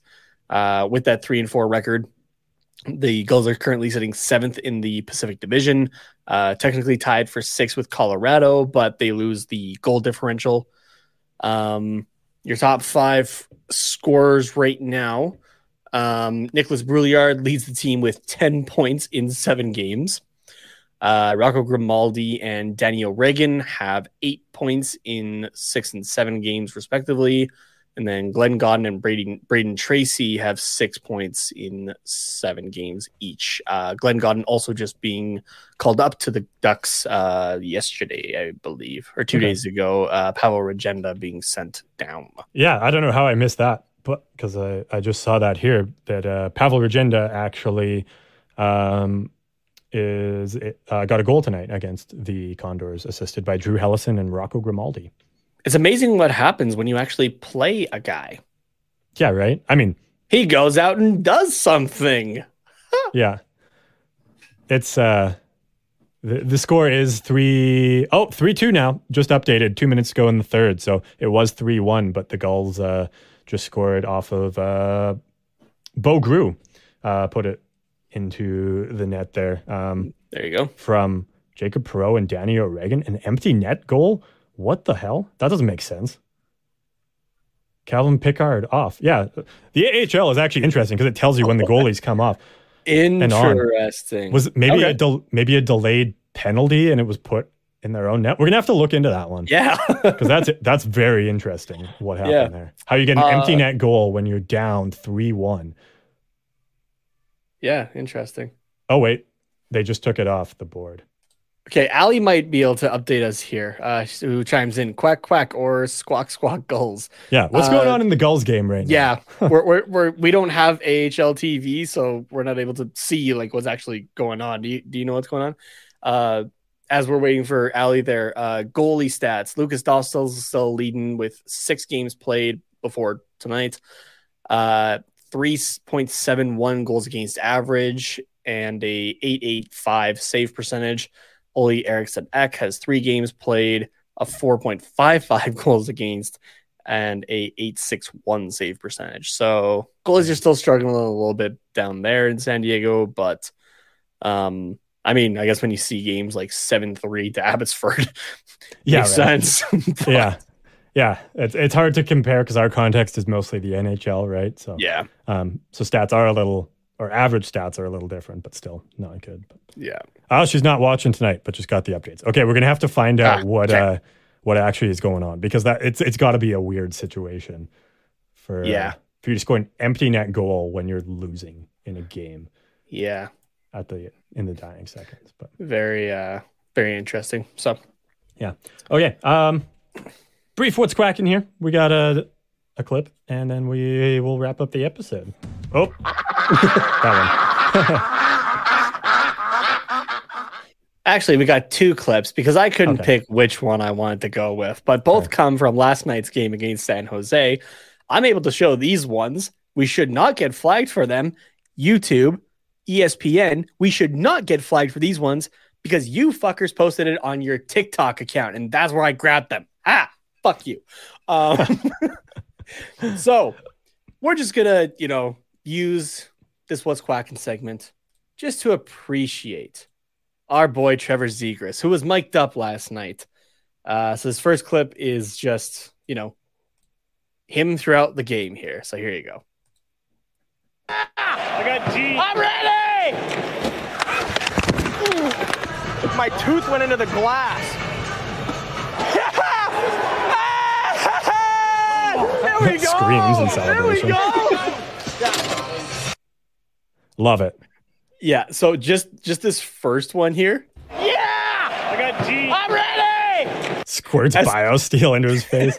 Yeah. As, as soon as I heard the I'm ready, I just thought of SpongeBob. I'm ready.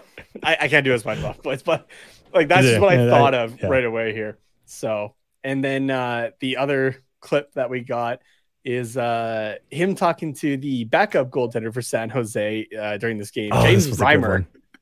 Um, this is just Zegras. He's hopping onto the bench and uh, starts talking with uh, with Reimer, who's just separated by a pane of glass between the two of them. Oh, James. What, because I hit you, you're upset? I'm 130 pounds. 75. I love Reimer's. Are you like? Like he actually believes him for a second. He's like, I mean, I guess this kid could be. But I like how he just like gives him the stone, like just the cold shoulder. He's like, "Oh hey," and then he's like, yeah, yeah, and he's just like, "I'm not talking to you. Like, you- why would I talk to you?" And then he's just like, "Are you upset because I hit you?" He's like, "Dude, I'm 130." And then Reimer's like, "Oh, "Okay, now now I gotta ask." Like, and he might not even been like intent, like intentionally even giving him the cold shoulder. So Maybe, um, yeah. I uh, okay. Fortunately, during my uh, lacrosse days, I wasn't on the bench too often, but I do got a good story from sitting on the bench, being like kind of actually in Reimer's position, like right, like just having the pane of glass separating the two benches there. Mhm. So we're in uh we're in Fort Saskatchewan for provincials, which is like state championship. And uh I was oh I was off because I had taken a rough shot to the hand. That's what it was. I was Mhm. icing my hand. And uh anyway, watching play and one of Fort Saskatchewan guys uh like got hurt, went down kind of thing. Play gets blown dead and out comes their trainer who is smoking hot. Just saying. she runs out there and all the like a couple of the guys on our bench like, "Oh, like there she's coming to get you. She's coming to get you." Right? And guy gets up and she's bringing him back and everyone's, you know, like tapping sticks or that cuz, you know, like when a, when a guy gets hurt and he gets up, right? Like Mhm. give him like the like the, the the clap of like, yeah, good job, good job for getting up or whatever. There's just a little bit more coming from our bench though. And separating like with the pane of glass is one of their top forwards and their assistant coach. And like they're kind of like chuckling, and the, the coach turns to me, he just goes, Yeah, we get that a lot. and then we're just both like we're like we're all just kind of talking for a second there, like as they're kind of getting ready to get going again or whatever. And I'm just like, yeah, I kind of like kind of imagine that. And he's just like, yeah, the amount of chirps that we get or whatever. And I think it was like guy, guy like two down. It's like, yeah, it's my fucking mom. I think we were just laughing. oh, that's good. yeah, good times. So yeah, when when you're on the bench, it's it's all it's all fun and games. It's all fun. Yeah. yeah. So like, I- you, like, you it- got, it's you got to gotta be, when you're like the backup or like in your position. You're Yeah, like, you- your hand. like when you are just sitting there, not part of the game. Like it, you have to have some fun. Yeah, you gotta like you gotta be ready to go, but like you're gonna drive yourself crazy if you're just like sitting there waiting to get in, right? Because most of the time you're not going to, right? Yeah. Um, but uh like I know there was one game that uh it was a, it was a buddy of mine was like heading uh he's like heading up to his seats or whatever. And uh we were just kind of like talking for a quick second because there's no pane of glass like between the bench and the spectator area. Mhm. and like we are just kind of like talking for a second as he's sitting there and he just goes stupid question. You want the rest of my poutine? And i'm just like yeah fucking hand it down here so there's like an eighth of a poutine left, like a like a couple bites kind of thing. But they're I'm just like eating eating poutine on the bench. My dad was our like was our team's trainer, right? And I always sat like the same like by the, the other, same door that did that the other was- team chirp for that and like gi- give a little No, my, my dad my dad's dad? not that good looking, so uh or uh, as as that uh as that as that trainer, I Yeah. guess. So, but Gotcha. uh yeah, but he, he even kind of starts chuckling because like like we were always like if I was on the bench, we were always beside each other because I would just be at whatever end. He was always on the defense door, Mhm. so and I was always at the defense door, right? So I'm not like having to go across farther to get into the net if I had to go in, kind of thing. Yeah. And like he sees that he's like, "You fucking eating poutine right now?" I'm like, "Yeah." I'm like, like I think for that game, I'm like, we're up by six. Like, Yeah. I'm fine.